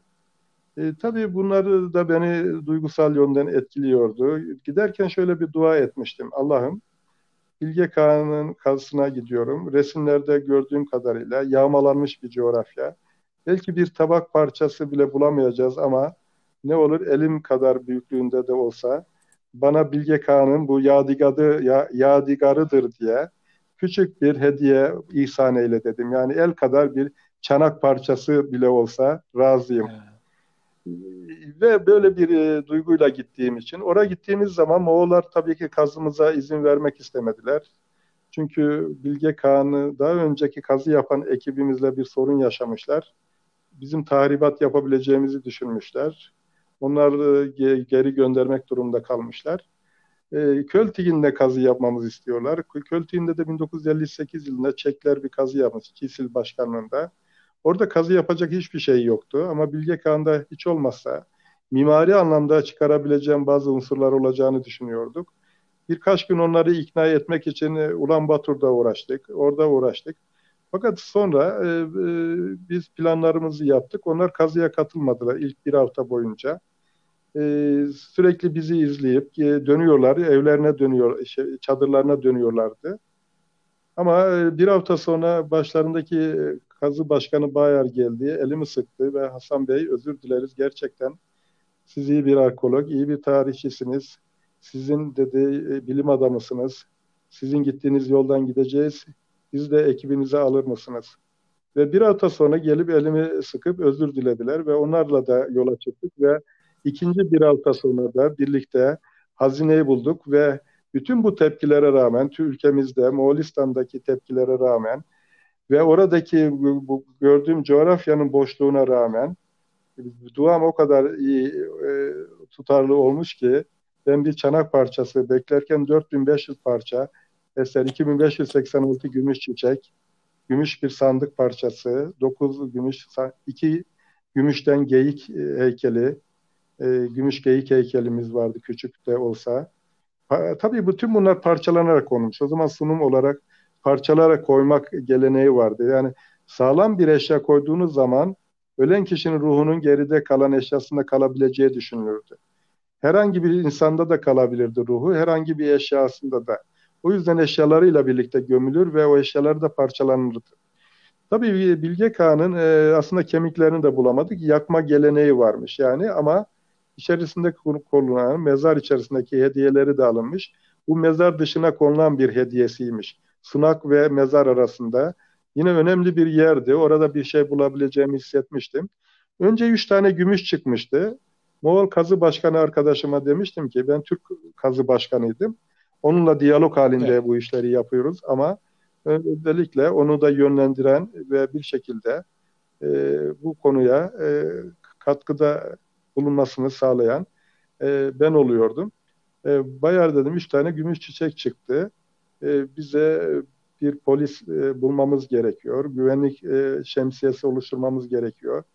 Biz burada Bozkır'da kazı yaparken e, canımız tehlikeye e, girebilir. E, orada bize bağlı bulunduğumuz ilçe Haşat ilçesiydi. Haşat'a gidildi. Haşat'ta bizim polisimiz yeterince yok demişler. Üç tane polisimiz var. O da bize yeter. Size veremeyiz. Siz hiçbir şey yokmuş gibi Do- doğal durumunuza bakın. Do- doğal olarak çalışmanıza bakın denilmiş ve o sırada e, Bayar'la bunları değerlendirirken Bayar'a şunu söyledim. E, bu aşmada hassasiyet kazandı. Burada hassas bir şekilde o üç tane gümüş çiçek bulunmuştu. Onun altından daha gelebilecekler var Bayar demiştim. E, bu yüzden e, şöyle bir seninle bir e, diyalog yaşamamız gerekiyor, konuşmamız gerekiyor. Bunun arkasından daha büyük eserler çıkarsa koruyabilir miyiz? Hayatımızı koruyabilir miyiz? Polis çağırdık gelmedi, jandarma çağırdık gelmedi. E, Bayar şunu söyledi bana. Hasan Bey ben kırk yıldır bu rüyayla yaşıyorum. Bir arkeolog için ölüm önemli değil. Ben ölüme varım dedi. Devam edelim ama ben bunu defineciler bu üç çiçeği mezar ve sunağı soyarken düşürmüşlerdi. Altından bir şey geleceğini de sanmıyorum dedi. Yok dedim bu sıva orijinal bir sıva. Gelen çiçeklerin üstünde orijinal taban sıvası vardı. Ee, şeylerin definecilerin düşürdüğü çiçekler değil. Bu çiçeklerin altında başkaları var dedim. Hazır ol. Ben de ölümüne geldim. Ölümüne varım demiştim zaten. İlk kez Saadettin Bey beni çağırdığı zaman abi ya dedi Moğolistan'a kazıya gidiyoruz diyorum ama sen hiçbir şey para pul hesap etmeden zaman hesap etmeden anlaşma yapmadan tamam dedin. Dedim ki kardeşim sen ne dedin? Bilge Kağan'a mı kazıya gidiyoruz dedin. Evet. Bu tartışılmazdım. Ölümüne gidilir. Ben bütün buradaki projelerimi ve yüzey araştırmaları yapıyordum. Onları da bıraktım. Geliyorum dedim. Ve eşime söyledim. Ben de Moğolistan'a kazıya gidiyorum. Ya keşke önceden konuşsaydık dedi. Ama Bilge Kağan dedim. Ha tamam o zaman de senin aklın durmuştur. Ve gerçekten Gerçekten aklım çalışmaz oldu ve her şey. Ben de Bayar'a dedim ki ben ölüme ölümünü göze alarak geldim dedim. Benim için de sorun yok. Devam dedim. O sırada aşmanın başına bırakmış oldum Ankara Üniversitesi Profesör Salih Çeşen. Selam duruşu yaptı bana. Başkanım dedi. Bir selam çaktı. Asker selamı. Görev tamam dedim. Eserler geliyor Bayar. Görüyor musun? Ve vardık sekiz gün şeye çıktı. O gece çalışırken tabii ki fırtınalar başladı. Jeneratörle çalışıyoruz. Kurtarmamız mümkün değil. Bozkır'ın bütün sinekleri, kuşları, kelebekleri neredeyse ışığımıza koşuyor. Ve gurur duyacağım bir başka şey daha yaşadım biliyor musunuz? Hocam bu arada lafınızı unutmayın. Gurur duyacağınız şeyde kaldık. Ee, o kadar yani böyle Indiana, Indiana Jones'daki böyle filmler çekiliyor. Mısır piramitleri falan. Hazine bulunuyor. Böyle bir şey yaşamışsınız yani. Size nasip olmuş bu. Tekrar tebrikler. Ve ne yaşandı biliyor musun? Gölgeden gelen insanlar var karanlıkta. Ben o hazineyle uğraşıyorum. Jeneratörün içine zaten böcü börtü her şey doldu. Bir yandan. Ve ışık kimleri çekiyor Bozkır'da biliyor musun? Yüzlerce, yüz kilometre uzaktan görünüyor jeneratörün ışığı biliyor musun? Meğer ki Amerikalı bir arkeoloji ekibi, kazı ekibi Oo. bizim ışığı, ışığı görmüş geliyor. Karanlıkta ben konuşuyorum, İngilizce konuşulacak. Bozkır'da, Orhun'da İngilizce konuşuyorlar. Hayret dedim, Moğolların ne kadar akıcı İngilizcesi var. Sordum. Sordum, kimsiniz siz dedim. Biz Amerikalıyız. Ne, ne yapıyorsunuz? Cengiz Han'ın mezarını araştırmaktan geliyoruz. İsminiz ne? Profesör Doktor Kenneth Woods. Yatlı. Hangi üniversitedensin? Princeton Üniversitesi'nden. Peki Hit Lowry'i, Profesör Hit Lowry'i tanır mısın? Tanırım. Aynı üniversitedeyiz. O tarih bölümünde evet dedim. Eniştemiz olur. Trabzon'dan evli. Osmanlı tarihi, Osmanlı tarihleriyle çalışır. bin dokuz yüz doksanda tanışmıştık. Türk dostu biri. Ahmet Türk Amerika Kongresi'nde Türkiye aleyhinde konuşuyormuş, biliyor musun? Ve Türkiye bizi sömürüyor falan diye Türkler. Orada İtlauli şunu söylemiş. Hayır demiş, iki yüz köyü var. Aslında doğudaki insanları, Kürtleri sömüren bu insanlar. Gelip bir de Türkleri şikayet ediyor. O zaman gazetelerde geçmişti. Evet. İtlauri'yi Münih'te gördüm. Sonra Erlangen'de bir sempozyumda dedim ki İtlauri, ülkemiz, devletimiz, milletimiz adına sana teşekkür ederim. Bizi savunmuşsun. Ya ben orada ona daha çok şeyler söyledim ama özet geçmiş yine gazete dedi. He. Adama sordum, Amerikalar kulağı, sen Hitler'i tanır mısın? Arkadaşımdır. O zaman geldin, benim de arkadaşımsın. Ve arkeologsun. Biz dedi yolumuzu kaybettik, sizin ışığı gördük, geliyoruz. Evet, durun, elli metreden beriye gelmeyin. elli metre e, durdurdum onları, beş kişiydiler. İşlerinden bir de Moğol profesör vardı, onların rehberlik yapan. Bayar'a sordum, Moğol bir profesör var.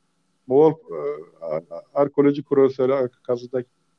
Dedim ki Bayar, bu kişiyi tanır mısın? Aynı bölümdeyiz, dostumdur dedi. O zaman Bayar, onların nöbetine seni koyuyorum. Ben kazının başına geçiyorum. Onların başına onu nöbetçi koydum. Ama ara sıra da onların güvenilir olup olmadığını yine yoklamak için her beş on dakikada bir onların yanına koşuyorum. Ve sordum ki Kenneth Woos'a, Kenneth Woos'a dedim ki Kenneth Woos, peki Cengiz Han'ın mezarını buldunuz mu? Hayır, bulamadık. Ama basın, Moğol basını bizim bulduğumuzu yazıyor. Ama siz bir şeyler bulmuşsunuz. Bakın gecenin bu vaktinde çalışıyorsunuz, mutlusunuz. Biz mutsuzuz dediler ve boyunlarını yıktılar. Amerikalı kazı ekibinin o boyunlarını yıkışlarını gördüğümde o kadar bir Türk olarak gurur duydum ki. Ve sonra dediler ki ama biz yolumuzu kaybettik, kalacak yerimiz yok. Ve koştum, çadırda, boş çadırda onlara yer buldum. Ancak TİKA'dan görevli arkadaşımız dedi ki elli beş dolar ödüyoruz kişi başına. Bunları kim misafir edecek? Bunlar benim misafirim. Çünkü bir bilim heyeti, bir bilim insanı olarak ben onları kucaklarım. Bir, iki, bu kampta Türk bayrağı dalgalar. Türk bayrağının dalgalandığı her yer, Amerikalı da olsa, dünyanın bir zencisi de olsa, beyazı da olsa, herkes o bayrağın altında bir yer bulabilir. Bu bayrağı indirmemiz lazım. Eğer bu misafirleri kabul edemezsek, bu bayrağı indirmemiz lazım. Yoksa bana verdiğiniz yolluktan, yövmeden bunların ücretlerini kesebilirsiniz. Ve öylelikle onlara hemen koştum, bir çay, sallama çay yaptım. Aç mısınız? Cevap yok. Demek ki açlardı. Peynir koydum, reçel koydum ve onların çadırlarına bıraktım. Kazı yerine gittim ve sabaha kadar Bayar'la nöbet tuttuk kazı yerinde. Baktı ki o gün hazineyi orada getirmemiz mümkün değil. Üzerine kazma kürekler yığdık. Yağmuru etkilemesin diye brandalarla kapattık. Adeta bir kurgan gibi yığdık ve üzerini koruduk. Cibi yanına yerleştirdik. Sabaha kadar nöbet tuttuk. Sabahleyin o alanı, hazinenin bulunduğu toprak alanı kesip çadıra getirdik ve sekiz gün nöbet tutarak kendimiz o hazinelerin belgelemesini yaptık. Ve sonra gidişi başka bir hikaye. Bu, yani, bu eserleri nasıl götürdünüz? Nereye götürdünüz? Kime teslim ettiniz? O gün tabii bu çalışmalar sonrasında şunu düşündük. Bize verilen bir güvenlik ekibi yoktu. Ama biz nasıl götürmemiz gerekirdi bunu? Yine müze binasına iki cip içerisine eserleri koymuştuk. İki cip yerleştirdik. Ve müze binasına e, bir arkadaşımın yine Salih Çeçen'i çağırdım. Beraber nöbet tuttuk. Sabahleyin gidebileceğimiz bir Günhan Hanım vardı, restoratör, arkeolog, onu çağırdık. Üçümüz orada nöbet tutuyorduk ve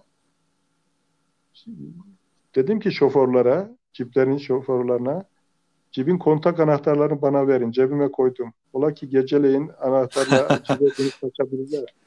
Müze binasını kilitledim ve cipler içeride, kilidi cebimde. Size dedim söyleyeceğim, saati ben biliyorum. Düşünün ki ko- koordinatörümüz Saadettin Bey'in haberi yok. Kaz, yanımdaki nöbet tutan arkadaşların haberi yok. Şoförlerim, Moğol ekibin siz yatın. Ben dedim yarınki kalkacağımız saati size söylerim. Ve ne zaman kaldırdım onları biliyor musunuz? Gece saat dörtte. Dört gecenin en ölü noktasıdır. Askerde ben jandarmaydım, eğitimciydim. Pusu o zaman atılır. Akın o zaman yapılır. Hocam üç, yani üç beş dediğimiz saatler arası artık. üç beş saati en kötü zamanın ölü olduğu. Çünkü üçe kadar insanlar, uykusuz olanlar üçe kadar ayakta kalabilir. Erkenciler vardır, bazen beşte uyanabilir ama dörtte erkenciler de uyur, geççiler de uyur biliyor musunuz? Saat üç beş arası dört tam hayatın ölü noktasıdır.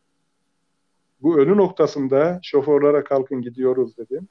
Beş kişi ekibimize bir, fotoğrafçımız belgelemek için, iki, arkeologumuz restorasyon çalışması yapmak için, üç, koordinatörümüz, Moğol tarafı kazı başkanı arkadaşım ve Moğol tarafı koordinatörü Oyun Bilek Hanım, Oyun Bilek Hanım, onları uyandırdım. Bütün ekip uyuyor. Ve iki şoför. Yola çıktık. İki cipte. Bizim cip önde. Nereye? Hocam büyük macera. Geceleyin çıktık. Geceleyin. Ve nereye çıktık biliyor musun? Sordum şoförlere. Ulan Batur'a nasıl gidilir? Nasıl gidersiniz? Her gün siz nereden gidersiniz? Biliyorum ama onların yolunu öğrenmek istedim. Doğuyu gösterdi. Tabii Ulan Batur doğumuzda. Doğuya doğru gideceğiz. Hayır dedim ben.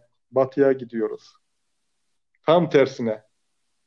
Orhun'dan batıya doğru. Onlar da şaşırdı ama hiç kimse zaten uykudan uyanmış değiller.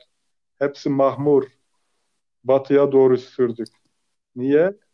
Bizim gideceğimizi hazırlık yaptığımız cibe eserleri koyduğumuzu bilen insanlar olabilir. Pusu kurabilirler bize. Yolumuzu tutabilirler, gözetleyebilirler. Her şey olur çıkış hocam. Bozkır işte sonuçta. Şaşırtma olsun diye üç yüz altmış derece ters yoldan çıkardım. Çıktık iyi ama dağlarda kendimizi kaybettik iyi mi? Ne oldu? Ne oldu? Kurtlar koyunları paylaşıyor iyi mi? Tam bir Afrika'daki belgesel filmler gibi. Ama bizim yanımızda mesela Moğol e, koordinatör Oyun Bilek Hanım var. Zıplıyor, kurt gördüm, kurt gördüm. Solumda caga var. Ve kurtların peşinde cibimiz. Kurt kovalıyorlar. Bozkır'da. Caga'nın elinden tuttum. Dur yeter dedim ya. Kurtlar dursun biz yolumuza gidelim. Ama Oyun Bilek Hanım bana çok kızdı. Yani Hasan Bey ne yapıyorsun dedi. Tercümanımız da var evet bir de yanımızda. Tercümana söylüyor. Ben bir kurt görmüştüm dedi. Bir şans elde etmiştim. Öldürecektik. Arabamız vuracaktı. İkinci şans elde edecektim. Şansımızdan ettim Hasan Bey diyor. Meğer kurdu öldürmek için koşuyorlarmış. Şans elde etmek için. Ama Bozkır'da takla atacağız. Yolda değil. Zaten yol değil gittiğimiz yer. Bir toprak. Ve sonra dedim ki şansımız arkamızda. Bir hazine bulduk. Bundan büyük şansımız yok. Bundan büyük şans ararsak bir belamızı mı arıyoruz? Yolumuza devam edeceğiz. Yola devam. Ve yola çekti ve yola hareket ettik. Ve sonra sonra ne oldu? Yolda jandarmalar yolumuzu kesti. Eyvah. Hocam. Bizim yolumuzu eşkıyalar mı kesti? Jandarmalar mı kesti? Ne oldu? Neden kesti? Ha, karantinaya almışlar bölgeyi iyi mi? Orada tarbık denilen bir hayvan var. Fare gibi. Farenin büyüğü köpek gibi. Onu yiyenler veba doluyor ama Moğollar en çok onu avlayıp seviyorlar, yiyorlar. Orada Kazak Türkleri var, yemiyorlar ama Moğollar Çinliler gibi kedi, köpek, işte böyle fare türü e, hayvanlar yiyor. Hocam yani, geldik yine korona meselesine tekrar. E, korona meselesi karantinaya alınmış ve jandarma yolları tutmuş bizi yolumuzdan çevirdi. Ama arkamızdaki iki cipte hazine olduğunu bilmiyorlar. Dese ki hazine var, hani bizi beklemiyorlardı bunlar. Ama karantinayı bekliyorlar. Ve bizi dağa gösterdiler. Bu dağa e, dolaşacaksınız. Çıktık ve dağa sabaha kadar iki üç saatte o dağa dolaştık. Tepelerden indik çiple. Sabahleyin yola çıktık. Ulanbator'a yaklaştık. elli kilometre kala. Ama beş yüz kilometrelik bir yerden bahsediyoruz. Belki altı yüz olmuştur. E, tabii tabii altı yüz oldu rahatlıkla. Hem de kötü yollardan geçtik, dağlardan geçtik. Ve ne yapıyoruz biliyor musun? Ekip acıktı. Kahvaltı yapacaklar. Saat on gibi. Sabahleyin on. Ama biz dörtte yola çıktık. Ve yine ne yaptım? Şoförlerden anahtarları verin. Kontak anahtarları. Siz gidin içeride büfede. Ekip girdiler. Kahvaltısını yapıyor. Sütlü çay içiyorlar, iyi mi? Tuzlu, sütlü. Zaten zorlukla içilebilir. Şu anda bile midem karıştı. Bana dedim bir bardak getirirseniz buraya getirin. Cibin anahtarını aldım ve cibin önüne önüne oturdum biliyor musun dışarıda. Yani kendimle hazineye bekliyorum. O gün zaten çadırda da çalıştığımız günler bir gece nöbet tutuyoruz Bayar'la. Bir cip geldi. otuz üç çadırımız var biliyor musun? otuz üç numaralı çadırda bizim hazinemiz. otuz üç çadır var. otuz üç çadır var. otuz üç çadırda ama ortada bir yerde. Ve de biz asıl hazinenin olduğu çadırın kapısında beklemiyoruz şaşırtmak için. Sahte çadırı bekliyoruz. otuz ikinci çadırı bekliyoruz. Hocam bunun filmi yapılabilir belki de. Sahte çadırı beklerken otuz üç çadırdan otuz üçte bir şans olur mu? Bir cip geldi tak otuz üçüncü çadırın önünde durdu. Eyvah dedim bunlar biliyor çadırımızı soyacaklar. Attım kendimi aşağıya. Fakat dillerine konuşamıyorum Moğolca. Bayar uyumuş. Bayar'ı dürtüyorum seninkiler geldi bir baksana. Baktı gitti konuştu. Hasan Bey tehlike yok dedi. Bunlar dedi yolunu şaşırmış bizim ışığa gelmişler. Ulan Batur'u soruyorlar. İyi oh ne güzel gönderdik. Fakat bir gün Bayar şunu söyledi. Hasan Bey dedi zengin hastalığını anladım biliyor musun dedi. Nedir Bayar'dım fakirken böyle uykusuz kalmıyordum dedi. Bir hazinemiz vardı diye sabaha kadar şu yaşadıklarımıza baksanıza diye. Kaç gündür sekiz gün uykusuz kaldım yani. Ve sekiz gün, gün uykusuz. sekiz gün. Orada çadırı da çalışmalar oldu. Onun nöbetleri beklenildi. Çalışmalar işte sorumlusu benim her konuya imza atıyorum. Bulunması düşünebiliyor musun? Bir şey kaybı olsa bütün sorumluluklar üzerimizde. Yani ve ne vakit ki işte hazineyi bu dağlardan geçirdik. Bellerden geçirdik.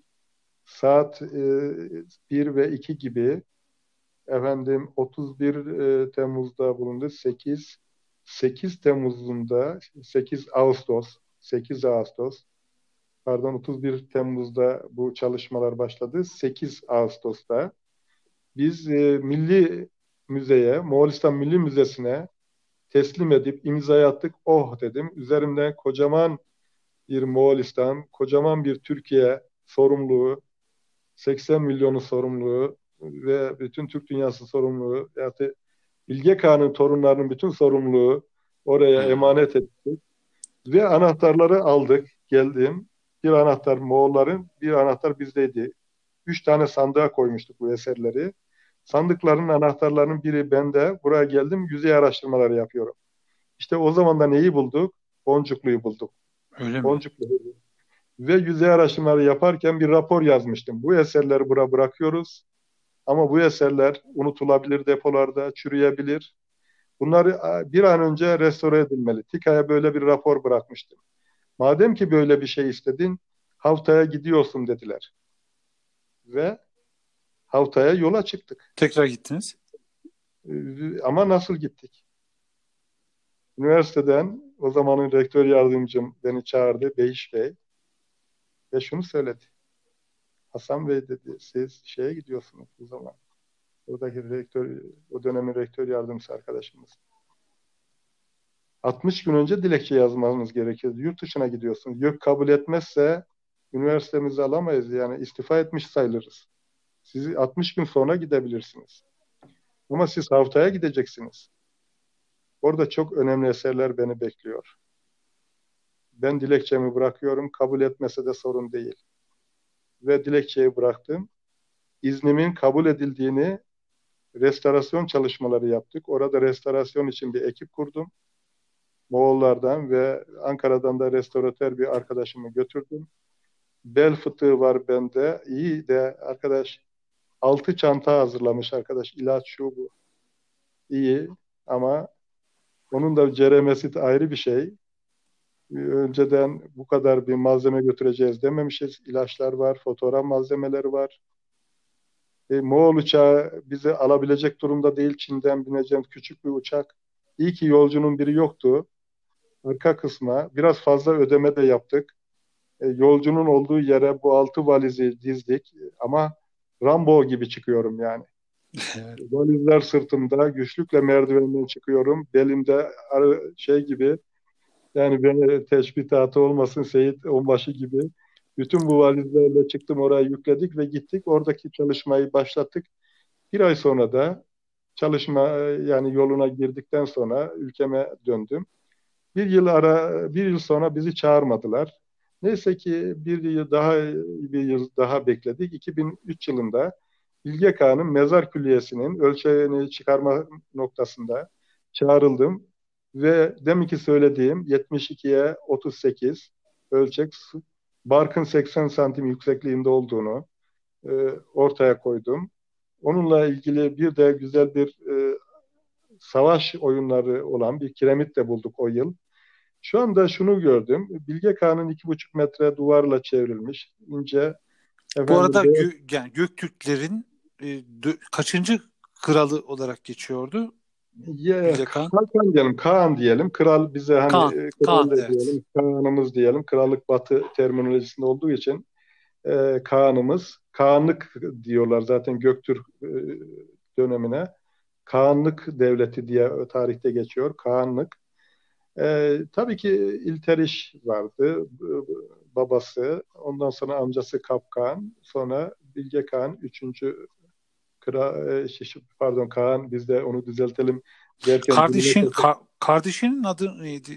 Gültekin, e, Gültekin, Gültekin ya da Gültekin evet. Gültekin, e, Gültekin tam bir savaş makinesi. Yani gerçekten e, devleti e, düzlüğe çıkaran, abisini tahta çıkaran Ee, Bizi Kağan'ı o çıkarıyor evet. Ee, yani o da genç İskender gibi. Yani İskender o gibi diyelim.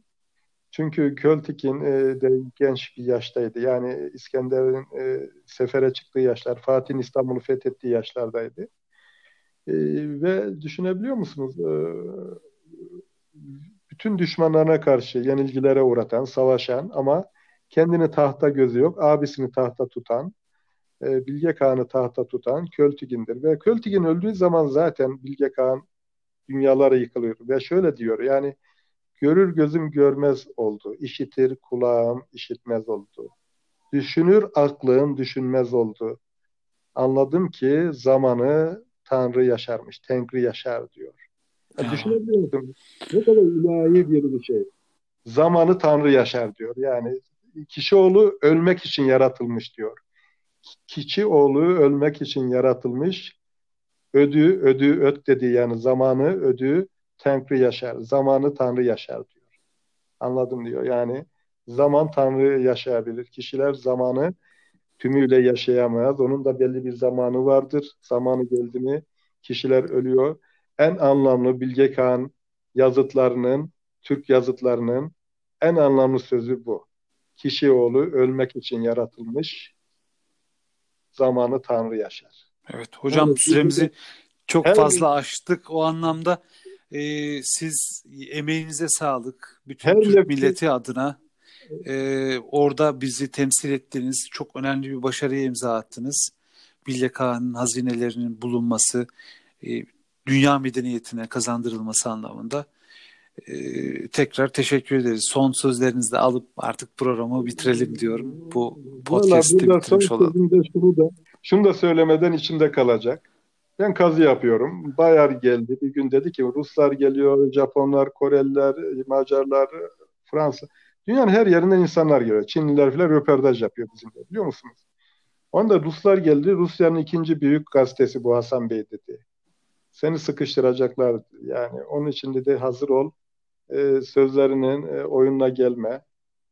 Ve onlar da Türkleri pek sevmez tabii ki. Yani hep...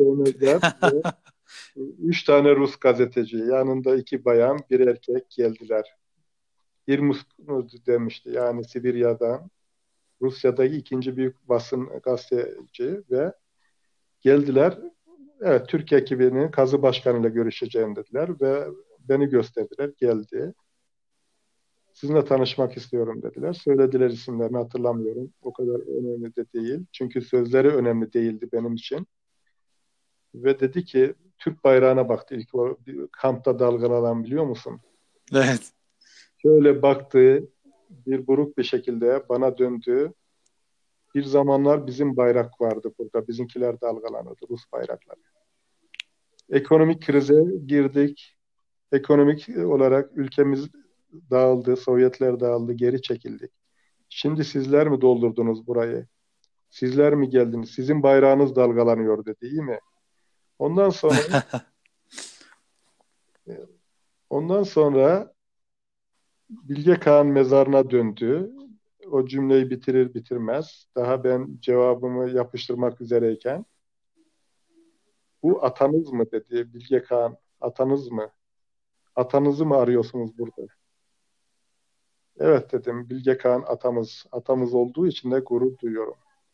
O bayrakla da gurur duyuyorum. Daha ötelere de gitmek istiyoruz. Hatta bana diyordu Koreliler, bizim orada gelin. Kore'ye de gitmek istiyor. Çinli biri sordu, biliyor musun? Bir gün Çin gazetecisi. Çin'e de gelecek misiniz? Tabii dedim. Oh. Hedefimizde Çin de var dedim. Onu biraz korkutmak için. Ama Koreliler iyi niyetli söyledi. Atalarınızın mezarları var, kurganlar var dedi. Onları kazalım. Çağırın, proje yapın, gelelim. Zaten yirmi kişiydi onlar. Gazetecisi, edebiyatçısı, tarihçisi. Koreliler bizi seviyor. Sempatiktiler. Japonlar seviyor. Her zaman bizim zaten Korelilerle aramız çok iyi olmuştur. Macarlar seviyor. Macarlar seviyor. Davetkar. Ama Çinli ürküyor. Rus ürkmüş. O bayrak, o bayrak onları yıkmış, ürkütmüş. O kadar mutlu oldum ki Çinli'ye, Rus'a, Amerikalı'nın o boyun küşüne. Dedim ki sen bilim adamısın. Biz dedi Cengiz Han'ın mezarını bulamadık. Cengiz Han'ın mezarını ama sen... bulamadık ama buldu diye yazıyor basın. Yarın dedi, beni basın toplantısına çağırdılar. Hasan Bey ne yapalım dedi Amerikalı, biliyor musun? Çaresiz kıvranıyor. Bilim onun yerine dedi, Bilge Kağan'ın mezarını gösterelim ya da onun tacını gösterelim deseydiniz keşke hocam. Dedim ki arkadaş, bilim doğru söyler. Gideceksin, bulamadığını söyleyeceksin. Ama sanırım bulduğunu söylemiş, yalan söylemiş. Biz Bilge Kağan'ın tacını bulduk ya, burada bir hafta Türkiye'de haberler alıyoruz. Şeyden Ulanbator'a gidince Orhun'la haber alamıyorduk. Telefonla görüşemiyorduk. Televizyon yok, radyo yok. Üç ay orada kalıyorsun, biliyor musun? Tam o dönemi yaşıyorsun. Göktürk dönemini yaşıyorsun. Türklerden sorumlu Abdülhalik Çay dönemiydi herhalde. Abdülhalik Çay dönemiydi. Evet, Abdülhalik Çay dönemi. Devlet e, Bakan Abdülhalik Çay Bey de ziyaretimize gelmişti. O ayrılmıştı. E, koordinatörümüz Saadettin Bey de onunla Ulanbator'daydı. Uçağa binerken haber verdik. Dedi ki burada hazine buldu. Eğer e, Bakan Bey e, vakti varsa kalsın dedik. Hayır dediler. Yola çıktı o. Uçağa biniyor. Onu uğurluyoruz. İyi, ona biz şeyi gönderelim o zaman. Buluntularımızı, çektiğimiz kamera görüntülerimizi verdik.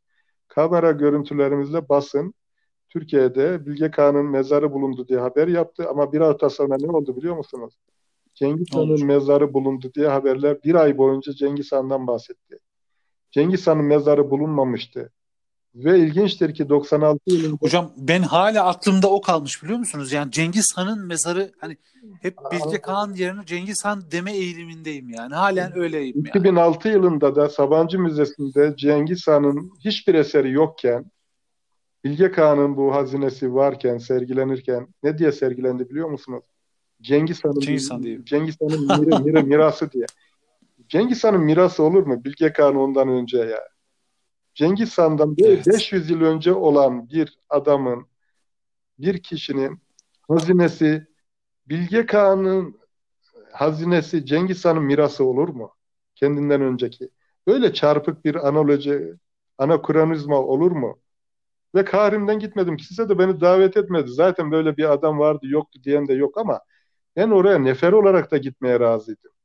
Ben orayı görmenin mutluluğunu var, vardığımda o toprağa diz vurdum, yüz sürdüm. Zaten benim için aklım orada duruyor. Yani gerisi önemli değil. Ülkem için, aynen, insanımız için bir emeğimiz varsa, mesleğimiz için ne mutlu. Ama ya kardeşim yapmayın ya. Cengiz Han'ı öne çıkarmayın. Cengiz Han ancak ancak Bilge Kağan'ın mirasından beslendi. Cengiz Han Uygurların mirasından. Cengiz Han Moğollar, Türklerin, Uygurların, Göktürklerin mirasından beslendi. Bunu Moğollar biliyor, biliyor musunuz? Moğollar Karakurum'a, eski başkentine iki bin yirmi üçte taşınacaklardı. O projeleri durursa üç tane büyük kule, sütun yapıyorlar. Bu sütunlarından biri, tarihi sütunlarından Göktürkler, biri Uygurlar, biri Moğollar, biliyor musunuz? Tarihlerinde Göktürklerin, Uygurların, Moğolların olduğunu biliyor.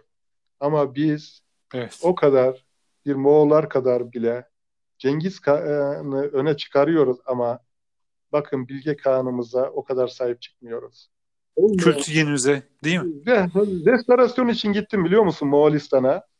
Bu haberleri duyunca Cengiz Han'ın gümbür gümbür haberlerini, Bayar'a dedim ki, Bayar, Moğollar ve Amerikalılar üzülüyordu Cengiz Han'ın hazinesini, mezarını bulamadık diye. Buldular mı ben o Türkiye'deyken? Yok Hasan dedi. Müzeye sordum, bulundu mu böyle bir şey? Yok dediler, sizin eserler gibi bir eserle karşılaşmadık. Yok. O zaman Bayar'a dedim ki, Moğol, o da öldür, Allah rahmet eylesin, e, Moğol toprağı bol olsun. Allah rahmet eylesin. Toprağı bol olsun Bayar'ın. E, o zaman e, konuştuktan bir yıl sonra öldü ve şöyle demişti Bayar. Bayar dedim, madem Amerikalılar, Moğollar bulamadı, biz Bilge Kağan'ın mezarını bulduk ama hazinesini çıkardık ama gel bu kez de Cengiz Han'ınkini çıkaralım. Hadi ona var mısın? Dedi ki Hasan Bey, biz Cengiz Han'ı Tanrı görürüz. Mezarını bulsak da kimse dokundurmaz Tanrı'nın mezarına. Bil ki, bil ki dedi, Cengiz Han'ın mezarı bulundu derse yalandır. Kimse kimseye ona dokundurmaz. Bu yalan haberlere kulak asma dedi. Ama biz asıyoruz burada. Maalesef öyle bak, Bilge Kağan'ımız bulduk hazineleriyle. Buna dokunmuş olduk. Ben en büyük mutluluğu, meslek hayatımın bunu yaşıyorum. Ve şöyle demiştim. Bir arkadaşım Türkiye'ye doğru bakıyorum. Biraz da Türkiye özlemi var. Hasan Bey üzgün müsün? Nedir bu? Böyle hisli duruyorsun.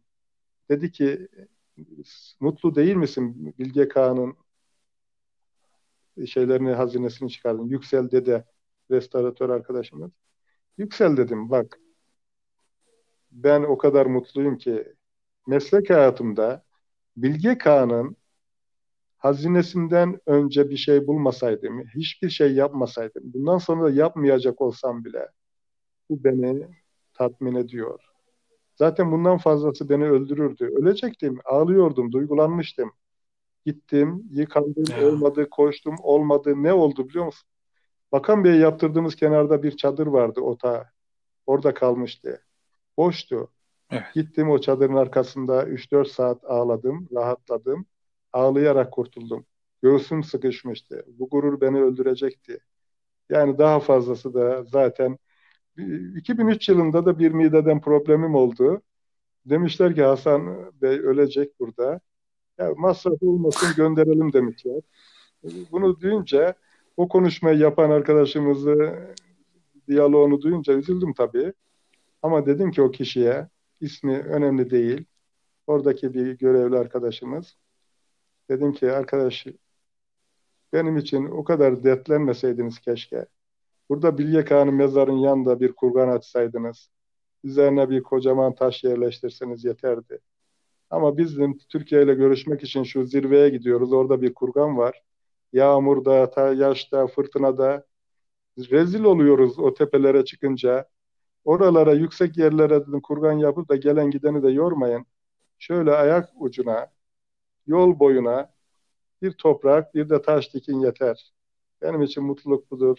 İyi akşamlar diliyorum. Sizi, sizi bayağı duygulandırmış hocam. Çok teşekkür ederiz. Bu unutulmaz, mesleğinizin de zaten zirvesi, zirvelerinden biri diyebileceğimiz bu olayı bizimle paylaştınız. İlk önce İskender'le başladık. Daha sonra E, Valla Bilge Kağan'la devam ettik. iki elli beş oldu. beş dakikamız daha var. Önce bir evet. konuşmamız da vardı. Evet, kesildi bir saat. üç saat zaten. Evet, ondan da ilave ya, ederiz. üç saat süren bir... üç saatlik derslerim vardı, biliyor musunuz? Çocuklara da yazık. üç saat konuşuyorum konuşuyorum. Arayı onlar da çıkalım hocam diyemiyor. Bir sonraki derse kalmışız, biliyor musunuz? Orada bir sonraki dersin hocası e, Yıldıray Çavdar Bey var. E, ama o zaman tanımıyorum. Genç birisi. Daha yeni başlamış. Türkçe okutmanımız. Derse geldi. Kapıyı çaldı. Hocam derse geldim. Buyur otur dedim. Hocam ben öğretmenim, hocayım dedi. Ben oturayım, sen anlat dedim. Hocam sizden sonraki dersin hocasıyım. Teneffüsü de geçtiniz. Benim derse de girdiniz. Ben bekliyorum. Meğer dördüncü saate giriyormuşuz, biliyor musun? Ya. Valla bizde böyle oldu. Ee, dinleyicilerimizden de o anlamda anlayışlarını bekliyoruz.